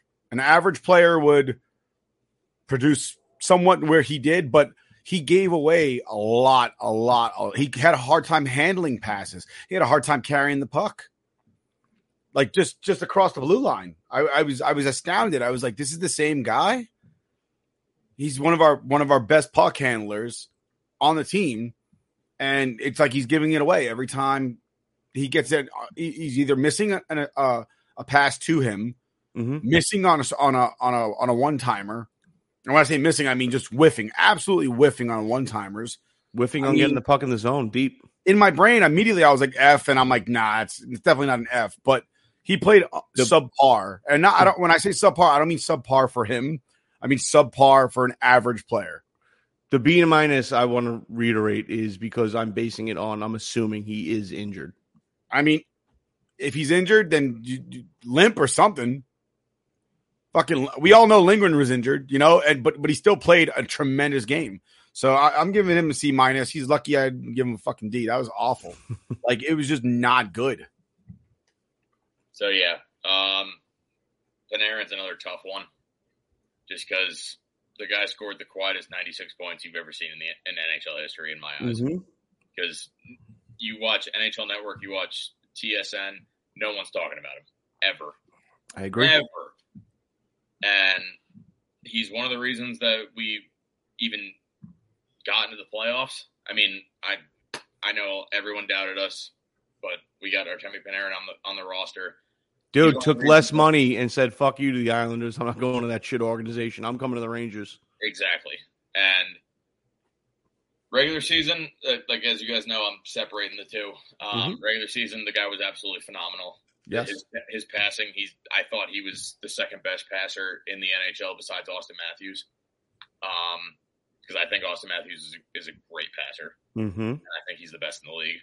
But um, so regular season, I give him an A. Um, playoffs, it's tough because game seven against Pittsburgh, the guy brought us to the promised land. A hundred percent. He he brought us there, and he showed up. When, he literally showed up when we needed him most. I haven't felt that excitement, that level of excitement. And, and the funny thing is, it, it's another Atlantic City trip.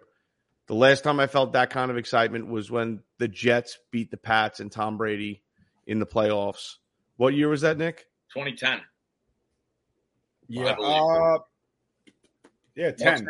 And, Mark then- and then they lost to the, then they lost to the Colts. Right. That- Mark Sanchez, jeez. right?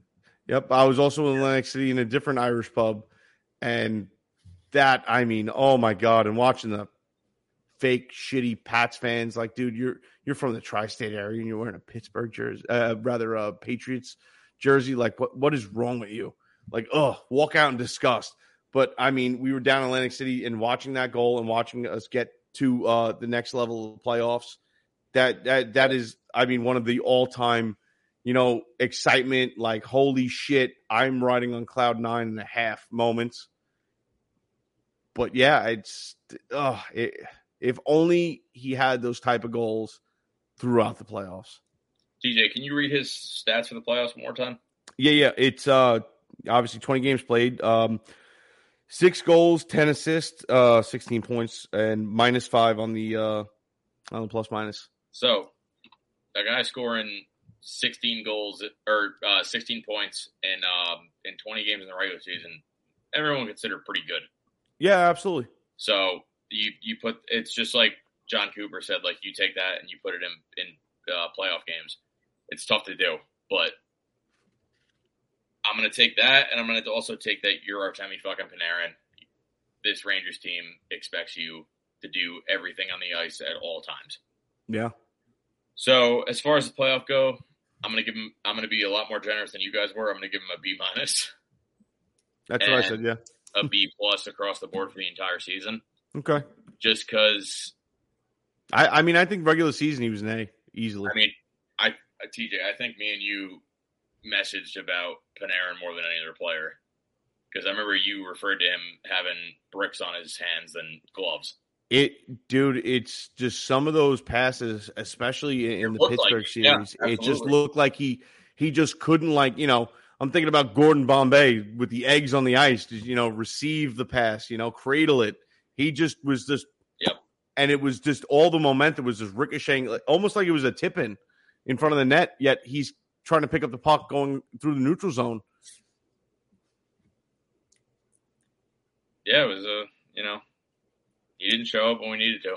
Yeah, but I listen. I I still love Panarin. I still have uh, a lot of love for that dude. And you know, if he is injured, the fact that he didn't let it get to him, I mean, just uh, that alone, being a true hockey player, not making excuses for it. You know, I, that, that's an A plus type of player, and that's a player I'm proud to have on my team and look forward to seeing for many years to come. So. But Absolutely. unfortunately, in the playoffs, it wasn't there, and we, you know, we, we needed to lean on him, maybe unfairly, and he didn't show up. So, moving on, uh, Andrew Copp, twenty games played, six goals, eight assists, uh, fourteen obviously points, and minus two on the uh, plus minus two uh, penalty minutes. Um, Copp, one of those guys we picked up at, at the deadline. Um, for what we got out of him and what we expected him to be, and the fact that he played 20 games and he was, I, I would say 14 points makes him a pretty big factor for somebody that wasn't on the team for 80% of the year. I have no problem with uh, what Copp did and how Copp played. A uh, little bit invisible in the Tampa Bay series, but was still in everybody's face. I, I was dying laughing because I remember one scrum he literally leaned into the dude and you could read his lips clear as day. Was like, "What the fuck are you gonna do? Nothing. Go." And I was like, "Oh God, I love it." So I mean, I, I'm giving him a B plus. I, I think you know what? Actually, I'm going to change that to an A. I'm going to change that to an A just because if you told me he was going to have 14 points in the playoffs at the start of the playoffs, I would tell you that's tremendous out of the type of player he is and the player we were getting and what we got, you know, for the price I guess we paid, I want to say. I, I think that was a good effort. So I'm going to give him an A. I concur.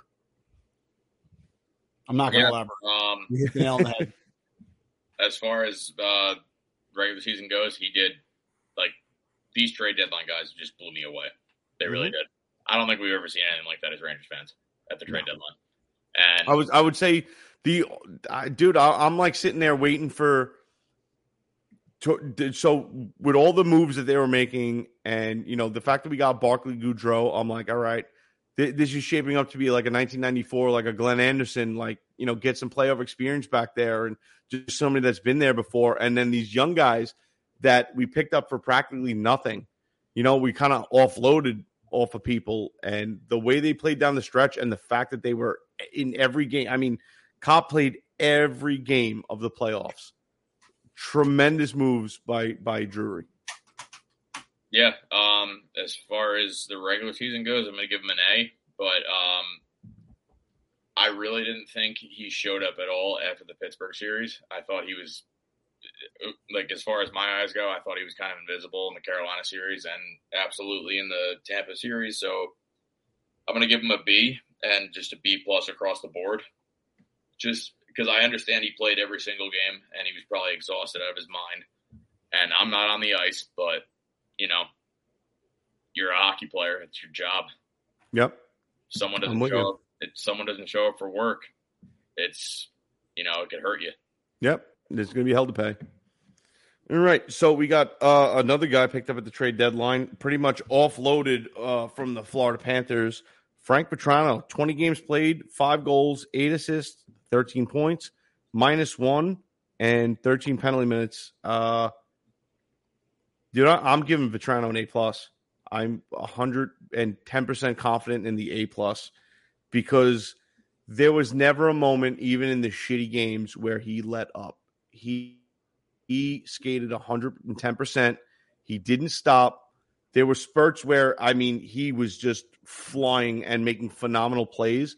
But out of the the type of caliber player that we were picking up, essentially letting uh, Florida unload him to us to clear up cap space for picking up Giroux at the end and trying to go on their run that fizzled out quick. I think that he was a stud pickup, a young player, skated hard the entire time. I, I cannot think of a, a moment where I was sitting there thinking, dude, Vatrano, what the fuck are you doing? Get involved in the play. Get to the boards first. Get to the puck first. What are you doing? He skated hard and he gave it everything he got. And I think for the type of player he is, his talent level, I think he exceeded expectations. And I have nothing bad to say about the kid. I'm giving him Uh, an A. yeah, I, I give him an A. Uh, I don't. I just don't believe in A pluses. There's always room for improvement. Except for Igor, I'm giving him an A plus right now. Oh, we'll get to Igor. And then, uh, yeah, Vatrano, A A across the board for regular season. Um, what did he have? He had 13 straight games with a point when he got here, Mhm. and then Yep. Maybe cool down a little bit. But I think every player has a cool down period, and his cool down period was literally right before the playoffs. And then he stepped right into the playoffs, and he was absolute stud. Scored key goals, had key assists. A, 100. percent All right. Next up, Filip Chytil, 20 games, uh, seven goals, two assists, nine points, uh, minus two. Yeah. Um, and uh, four penalty minutes. I- I'm giving Hedel a. I'm stuck between a B plus and an A. Um, I, a B plus because I'm going to stick with the B plus, just because the spurts of that goal scoring ability. eh, I mean, those goals are. Uh, they're going in against any goalie you want to throw out there. They're going in against, you know, when you were a kid and you had your net set up out in, in front of your house and you're playing hockey with your friends and nobody wants to be a goalie. So you put that little tape up thing that just has the corners and the little five hole shots. I mean, they were just solid snipe goals. He, he, exceeded expectations at some points, and then other points he just wasn't really there, like a lot of the players on the rest of the team. But I, I, I can't think of a single moment that Chytil really cost us anything in his playoff run. Um, I think he was a B plus player, and, and and I look forward to seeing how he develops. Again, a young kid with a lot of time left to you know get better in the NHL. I'm giving him a same as you, B plus. Um, dude was an absolute stud in the playoffs for his, how young he is. Um, he stunk during the regular season, but if you show up in the playoffs, I don't give a fuck about the regular season. I really don't. Yep. As long as you show up in the playoffs, I really, it's just like what Greg Kaplan said. Fine. If if you give me three players in the lineup that'll suck during the regular season and we make the playoffs, and then you show up and just light it up, that's completely fine with me. So I'm giving him a B plus just because he's still really young. I'm not going to be too hard on him because he sucked in the regular Nope. season. But you know, I think that's a fair rating. Yeah, I'm gonna give him an A because two of those series we don't make it to the next round without him. Like completely vital. The whole kid line, the whole kid line for me gets A. Everybody on it. I'd like to see Chytil have more um more assists. You know, be a more well-rounded player. But I'll be damned if he didn't put up some important goals during this, and and and with the some of the least experience on the ice. You know, so Mhm. he gets an A from me. All right, moving on to Lafreniere, 20 games played, two goals, seven assists, nine points, minus three, and 11 uh, penalty minutes. Uh, I, I'm giving Laf an A just on pure grit and tenacity. He played like somebody has been to the playoffs before, and he hasn't. He is so young. He has so much room for improvement. I mean, at the end of that game five, he was right there with Stamkos, fucking trading punches. He knew what he had to do. He stepped up. He wasn't afraid of the moment. He embraced the moment. Uh, I, I mean, two goals. you- could say somebody of Lafreniere's caliber you'd want more out of, and you could say that about anybody. I want more goals out of Ryan Reaves. You know what I mean? There's always the the need for more goals, but I think Lafreniere played his balls off. He played balls to the wall like his hair was on fire. I really have nothing to say bad to say about Lafreniere and I think he can only get better. So he, he's an A player in my book. Agreed. Yeah, uh, Lafreniere, absolutely love the guy. I don't think I've, I think um, the day he got drafted, I was more excited than any Rangers moment ever, besides maybe Game Seven this past year.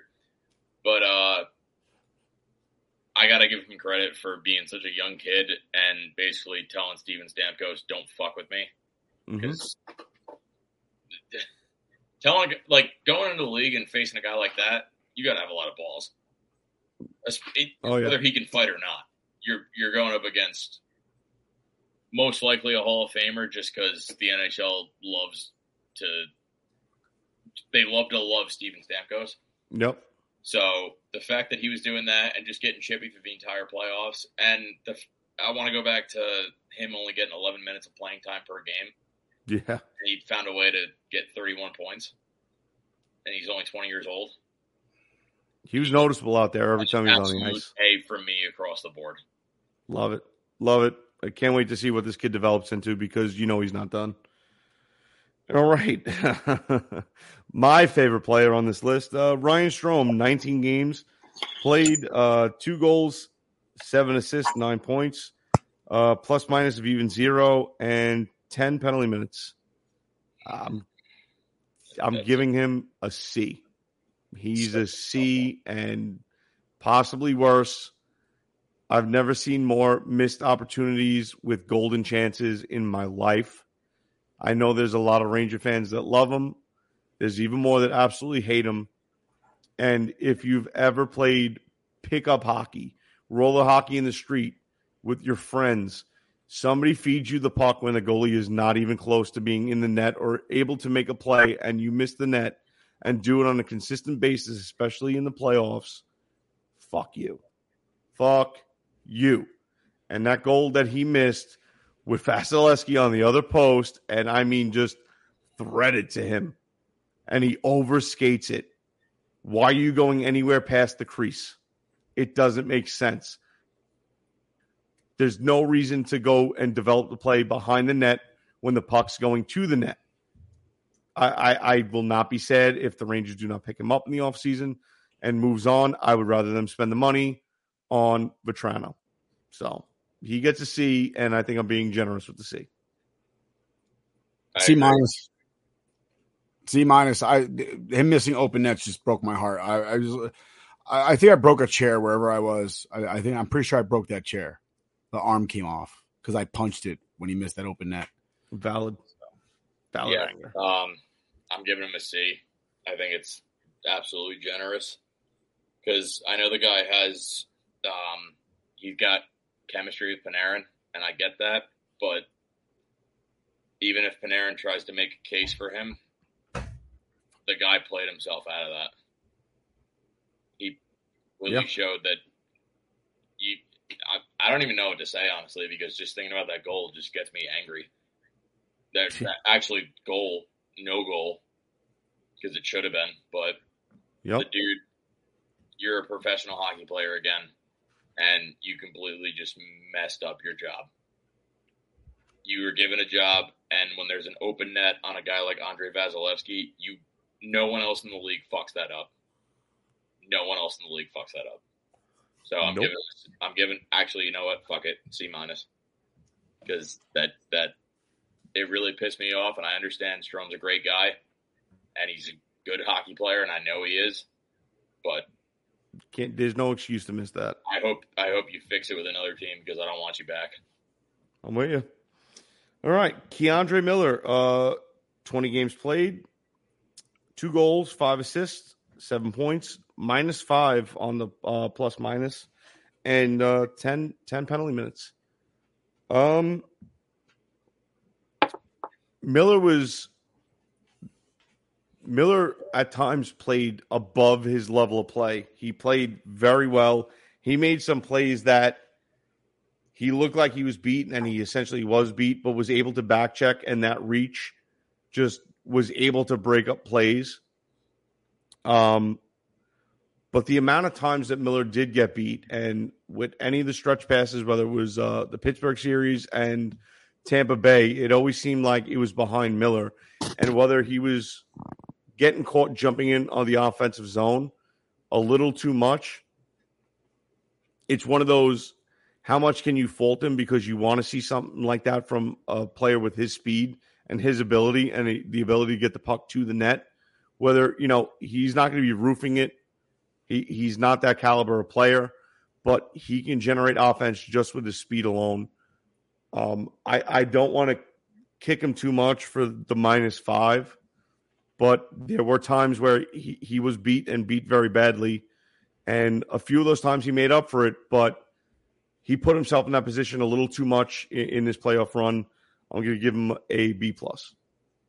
So I'm gonna, I'm gonna give him a B plus. I like the way he used his length. He did get beat sometimes, uh, but uh, I think I saw more good than bad, and ultimately uh, he's Yeah. still a very young player, and uh, I'll, I'll give him a B plus. Oh yeah, um, so fun. the future's uh, bright. He's the only skater that I'm giving an A plus to. Wow. How young he is. Uh, he's an offensive. He's an absolute offensive weapon. And honestly, it's like it's like playing six on five when he's on the ice and he has Mhm. the puck and he has a shooting lane. It, like he's one of the only he's one of the players on the on the ice that when I see him with the puck with a shooting lane, I know he's going to score. The plays he made in the playoffs were defensive veteran Hall of Fame plays. So I'm give he's the only skater that I'm giving an A plus to. Wow. Fair enough. Uh, all right. Um, our guy, Kakko Tuesday, Kaapo Kakko, 19 games played, two goals, three assists, five, and a plus one on the uh, stat sheet. So only five points and was still a plus one out of what was that? Uh, Minus 20 five, games, minus 19 five games. Aaron. So and, and two penalty minutes. So I think Kakko's another guy that the future is very bright. I think he's going to be a stud. I think he showed you that in in spurts this year in the regular season. I think the playoffs. I'm, you know, again one of those guys where you wanted to see more offensive prowess. You want to see more goals out of him. But I really, there's nothing that I can really say about him in a negative fashion, other than it would have been nice to see him score more goals. And I could say that about anybody else on the ice. I, I give him an A.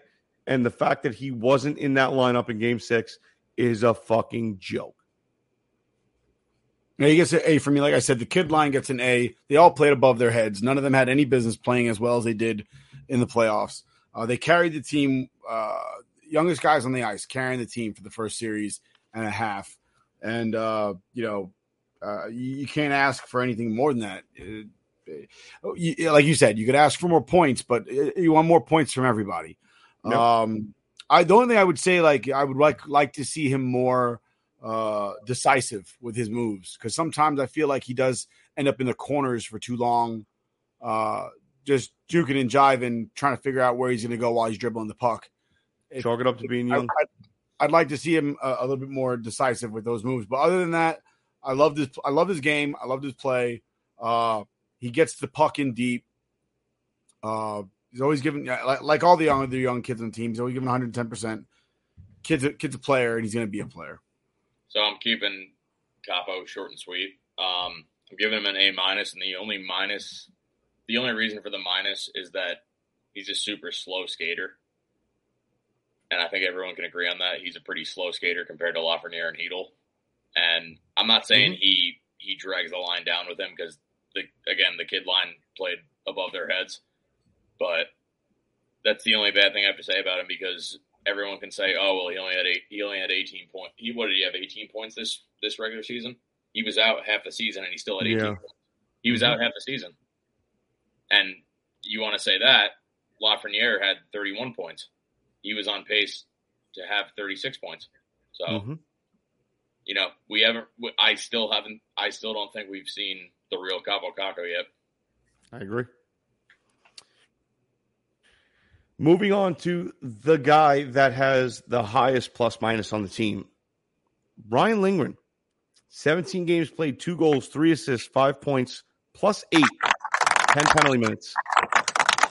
This guy gets an A plus easily from me, hands down, a fucking difference maker, a force to be reckoned with, somebody that kept getting hurt and just coming right back. Like, dude, uh, Terminator fucking style. Just you, you're not keeping me out. You're not hurting me. I repair myself. I'm a fucking cyborg. I don't feel feel pain right now. And you know that son of a bitch was taking an ice bath probably between periods for the amount of abuse that body took. There is not a damn thing bad I could say about Ryan Lindgren, and it's just stellar performance, a fucking warrior mentality, a warrior type of playoff run. I, I love that guy, heart and soul, just grit and spit and gristle in his gut. Just you're you're not gonna fuck with that guy, uh, dude. I love him. He is the culmination. He's like the total hockey player. He is like the old school, you know, Eddie Shore guy of old slap shot style hockey player. If anybody has anything bad to say about him, you don't know fucking hockey. Love Ryan Lindgren. A plus. Yeah, I said I don't believe in A pluses before. There's always something more you could do. I fucking lied because Lindy gets a fucking A plus. I mean, it was noticeable when he wasn't on the bench. Everybody just seemed deflated between him and Goodrow. When they weren't playing, everybody just looked like they were dead. Dude, unless And- unless and- they scored a goal, everything. I didn't see a smile on that motherfucker's face. He was just in everybody's face, just like I'll kill you. I will kill you. You mean nothing to me. I I I wanna he win. A plus. I, I'm not even gonna bang the, the, the Ryan Lindgren. I don't need to bang the horn, the, the drum for him because he he took enough pucks off of his body to bang a, a billion drums. His body's still rattling. It is. Yeah, uh. DJ, you know how I said uh, K'Andre Miller was uh, the only skater I was giving an A plus to? Again, Nick, like what you said, I lied. That dude, Brian Lindgren, Jesus Christ, you get an A plus, even more Warrior. than K'Andre Miller because you're just you're you're the ultimate warrior, literally, and you just he he was one of the only guys that played with heart every single time he was on the ice during that playoff, and you saw it. It was noticeable. You got everything he had. You, literally, he gave every single thing he had, and he left it on the ice. Yep. everything you got, everything you got. And he scored the only even strength goal against Vasilevskiy in four games. Yep. Dude, and what a you- snipe can it was. You asked for anything more when you got that lineup, and they're Oh. shit in the bed like that. No. Dude, I, I just want to give that guy a hug. I'm going to give him a hug and just thank him. Like, thank By the you. Warriors don't hug people. Ryan Dude, Lindgren, no, he deserves a hug. He deserves to come down from that battle. You know what I mean? Like, like, like a soldier coming back from Vietnam and everybody's fucking protesting him. You just need that one guy to be like, I don't give a shit if this comes off gay or not. You deserve a fucking hug. Thank you.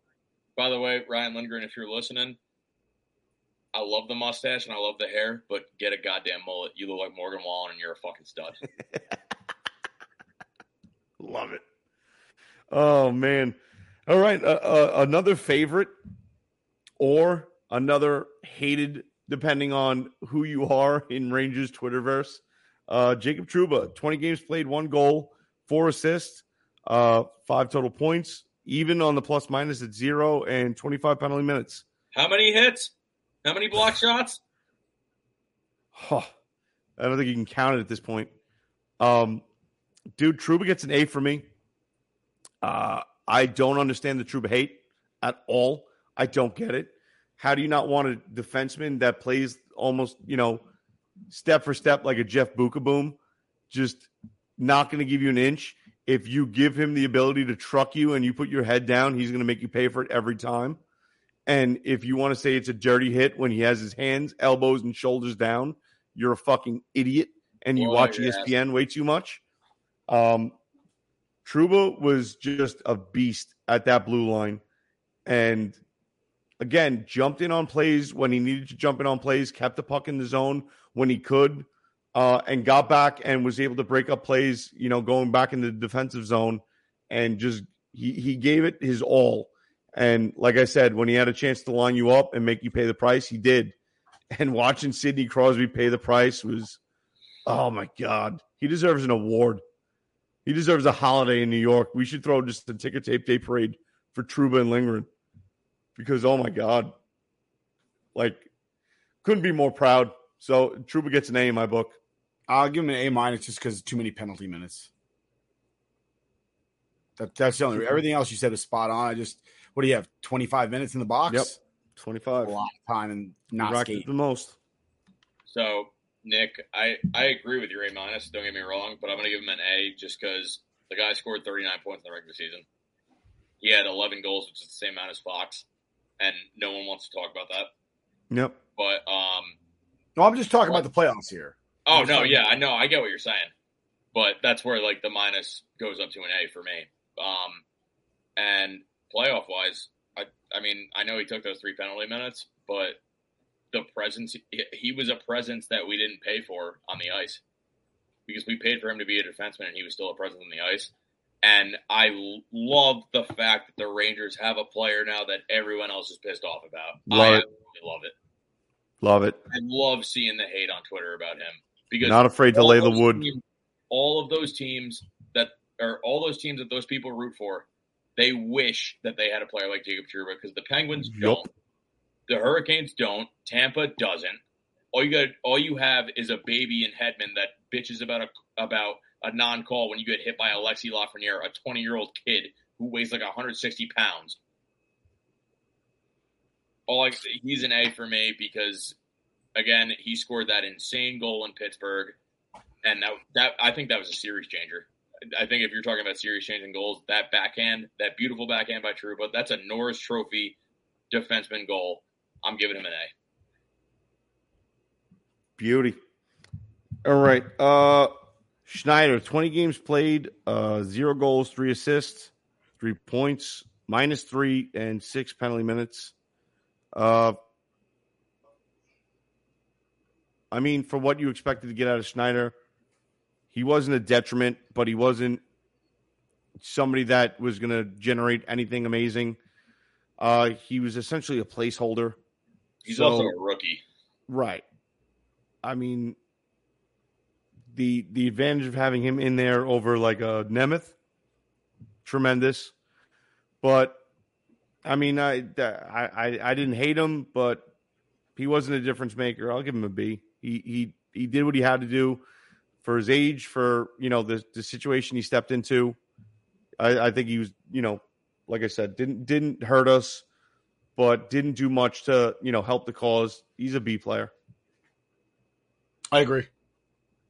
Yeah, I'm gonna give him a. I'm the only reason I'm gonna give him a B plus is because Patrick Nemeth, he's been in the league long enough that he knows what he has to do, and the fact that a rookie took your place and and basically squash squash any performance you had. I'm gonna give him a B plus just because he creates offense as a defenseman and he's only a rookie. I, I think he's got a bright future. Mm-hmm. All right. Uh, Tyler Motte, 15 games played, two goals, zero assists, uh, two points, minus one, and four penalties in minutes. Uh, Motte was he was there, but was he there? I, I mean, it, it, it's going to be a very easy C for me. Yeah, I agree. They, not not much impact at all. Lot, I, I got a lot different mindset than you guys because I got an A minus for him because Wow. I think he uh I think he brought our penalty kill to the elite level that we had before the trade deadline, and I thought he ex- like showed up in a great way in the playoffs because he was one of those guys that was just skated with more heart than everyone else on the ice and didn't look defeated. So I'm going to give him an A minus for what we got him for too. Okay. Uh, Kevin Rooney, 15 games played, zero goals, two assists, two points, zero on the uh, plus minus, and 10 penalties uh, in minutes. Rooney is one of those guys where it's, I, I don't think, other than taking, uh, being a placeholder, I don't think he was a factor at all in the playoffs. He was a placeholder for Kaapo fucking Kakko. Which kind of, you know, throws a little salt in there for me. But I mean, I- I'll give him a C plus. He didn't hurt us at all. But I mean, you really didn't get anything out of him to celebrate. I agree. C plus. same here. He played hard. I'm not going to say he didn't play hard. He did play hard. He did, but, But- C plus. Yep.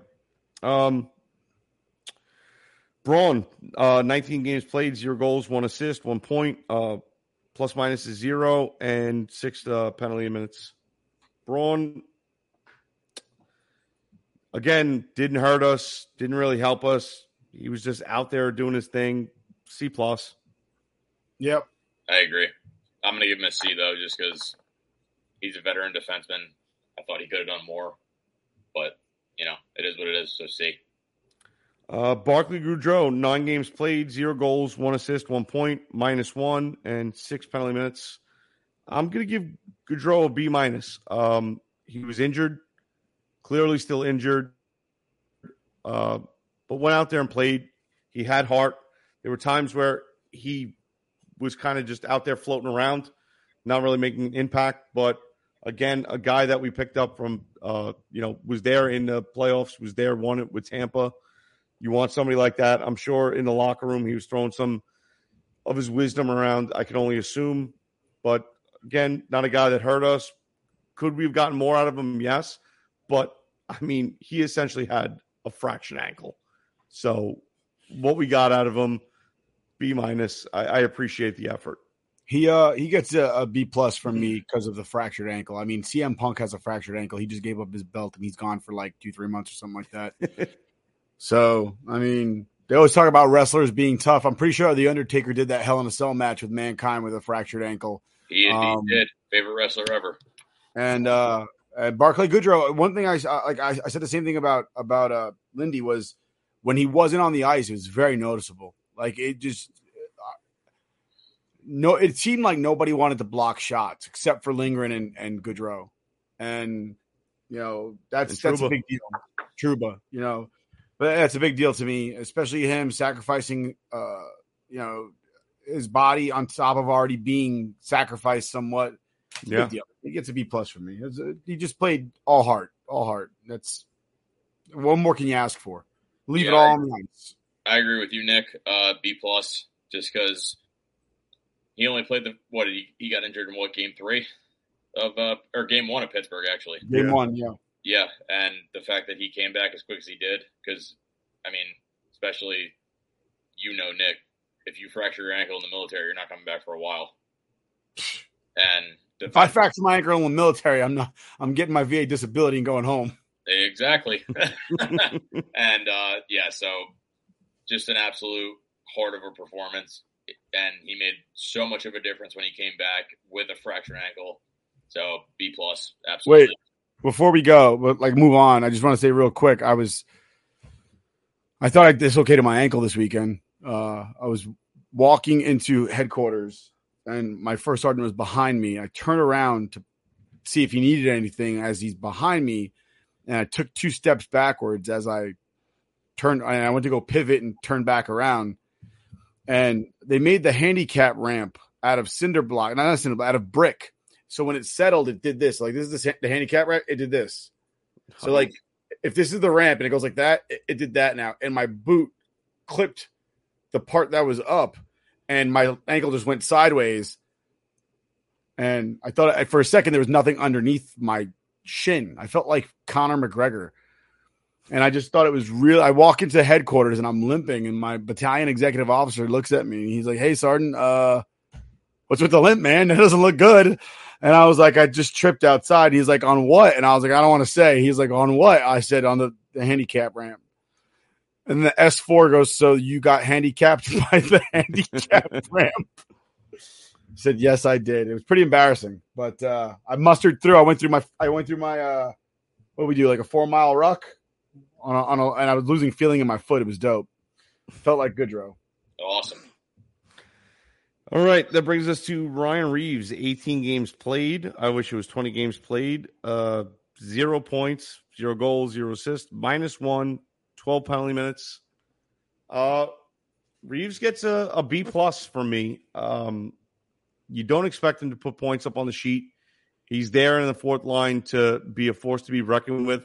He's there to keep everybody in line. Apparently, Gallant forgot about that and, and sits him in two of possibly the most important games of the Rangers playoff run.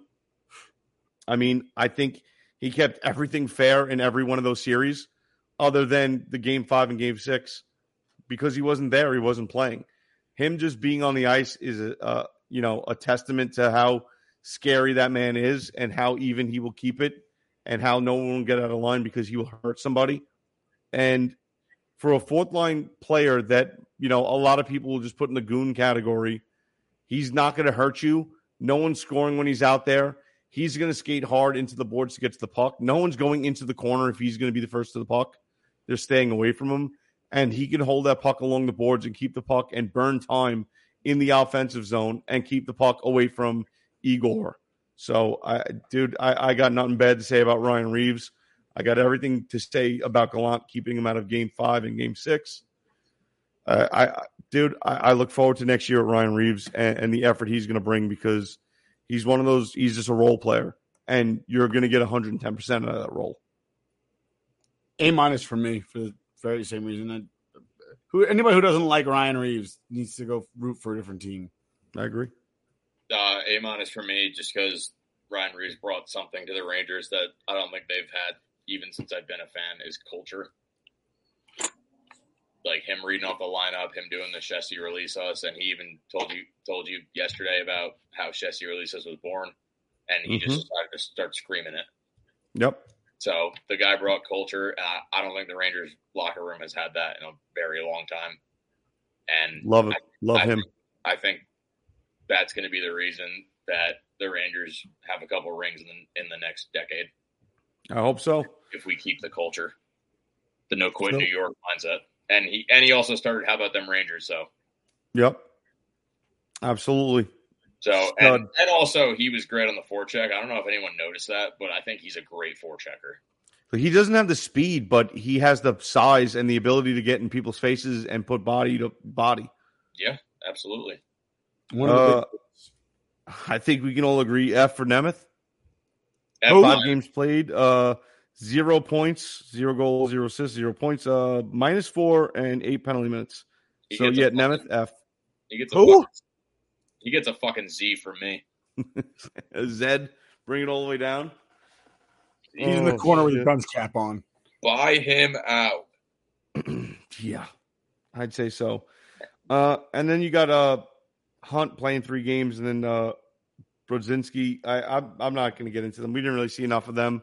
Um, I mean, not not enough to shit on them. I guess we got what we needed out of them. Uh, Hunt was minus two, not great, but those are games that the Rangers were losing anyway and didn't really bring the best effort. So I, I really I can't shit on them. Nothing to really write home about about them, you know, in a positive way. They were there. Appreciate them coming in, and I, I there's nothing really I could give give either way, uh, con or uh, pro or con with them. So I don't know if you guys have anything to throw in on either one of those guys. No, I got something to say about Nemeth though. If you're if Rangers organization, if, if anyone's listening, if you have the balls to buy out Hank, buy this guy out. Just saying. I agree. I don't see an upside with him. I, I, I don't see it. No, I don't see it either. The dude is a oh. he's he's the definition of a liability in the ice. Got that right. Jesus. I mean that that was the roster. We broke it down. Sorry we went a little long. If you hung in there with us or you're still listening to us yabber on, obviously we're losing our voices at this point. Um, empty on the whiskey, but it's our holding on to our last little bit of this uh, playoff run and a great, great season. And even though we didn't make it to the finals or win a cup this year, I think that either way, it, it, it you you cannot ca- classify this year as a loss you can't classify this year as something that was a disappointment because it wasn't. We're disappointed because we didn't win. Um, I think there's always going to be disappointment there, but I think they exceeded expectations.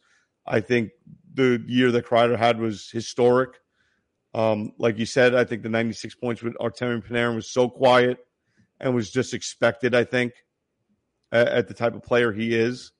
Yet, it, it's if anybody else in the league has the type of year he had – with those 96 points. You'd see him on every ESPN reel speaking about the NHL.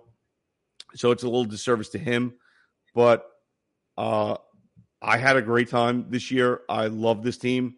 I enjoyed every moment of it. Not really the losing part, but still the overall experience of the ride was amazing. I'm still riding high, even though we're not there. We're not in the cup. Uh, I got to meet this guy right here, Dave got to share in a tradition of third period bourbons, which we're going to continue to carry on for yeah, many, absolutely. many years until my liver fails. And, you know, I try to pull a Mickey Mantle and get a new liver to burn through. But hey, nice wrestling. I really appreciate you guys bringing me on. Just, I was an absolute no name, and I still kind of am, but I appreciate you guys bringing me on.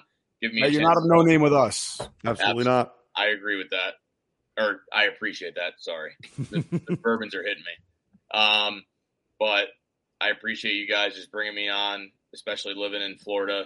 Shout out to Tampa because you have no fucking hockey culture, and I appreciate you guys giving me a chance to talk hockey. And yes, thank you for coming on, have, man. Have fun and and and honestly make my dad happy too with with seeing all this all all the people doing third period bourbons now. It's it's absolutely unreal, and I I can't wait to see it. Innovator, more an absolute innovator. Absolutely. I mean, you got fucking Einstein in Britannica, book of, you know, innovators and people that just set the standard for what inventions are, and then your father's right underneath it. you, you, just you, you just be happy to hear that. You just cannot. I mean, especially there's nothing hits better than a third period bourbon as the Rangers are winning. Oh my god. Well, when they're so winning, good. doesn't that bourbon taste so good? Dude, I, am sitting there swigging on Pappy Van Winkle 23 year. I'm I'm yeah. sipping on a four or five thousand dollar bourbon at that point. It, it, dude, it, it, could be swill out of the bottom of a bucket. That it's like, oh, dude, yeah, I just poured out like three Jack and Cokes. You you want some of that bucket? If it's a Rangers victory and there's whiskey in there, it's going to be tremendous. And I, I cannot talk up enough how much fun the third period bourbon experience was. So your your dad, shout out to your dad. It cannot be downplayed. It, it needs to be that. shouted from the heavens. I think we we got to get the Empire State Building was a, a, constant reminder of the roasting that a building can do on Twitter. I think the Empire State Building needs to jump in on third period bourbon. You know, light up the top in brown with a little white on top for a nice ice cube. Roll with it, boys, because this was fucking fun. This was fun. The best season I've ever had by far as a Rangers fan. Um, last not least, uh, I want to wish a happy 247th birthday to the United States Army. Happy birthday, you sexy bitch. Happy birthday, brothers. That's all I got from us over here at Scoreboard Addicts Podcast and Third Period Bourbon. We want to thank you for spending this Rangers season with us. We'll catch you again in about two months when we start back up. But of course, catch us on Wednesdays at uh, while we do our regular show, uh, and look for our buddies over at Wrestling Addicts as well. And we'll see you again real soon. And also, if you guys ever want to jump in on Third Period Bourbon podcast for the off-season moves, just I'll shoot 100%. you a text. I'd love to Absolutely, brother. Absolutely. Yes, that please. Like Everybody go check podcast. out Dave Third Period Bourbon. Check out his podcast. Check him out on Twitter. Fun interactions all around. And if you're not drinking whiskey, unless you're, wrong. You're, unless you're on your 12 step, you're and wrong. I support you. But other than that, there's no reason not to be jumping on the bandwagon. And for the last time this season, Welcome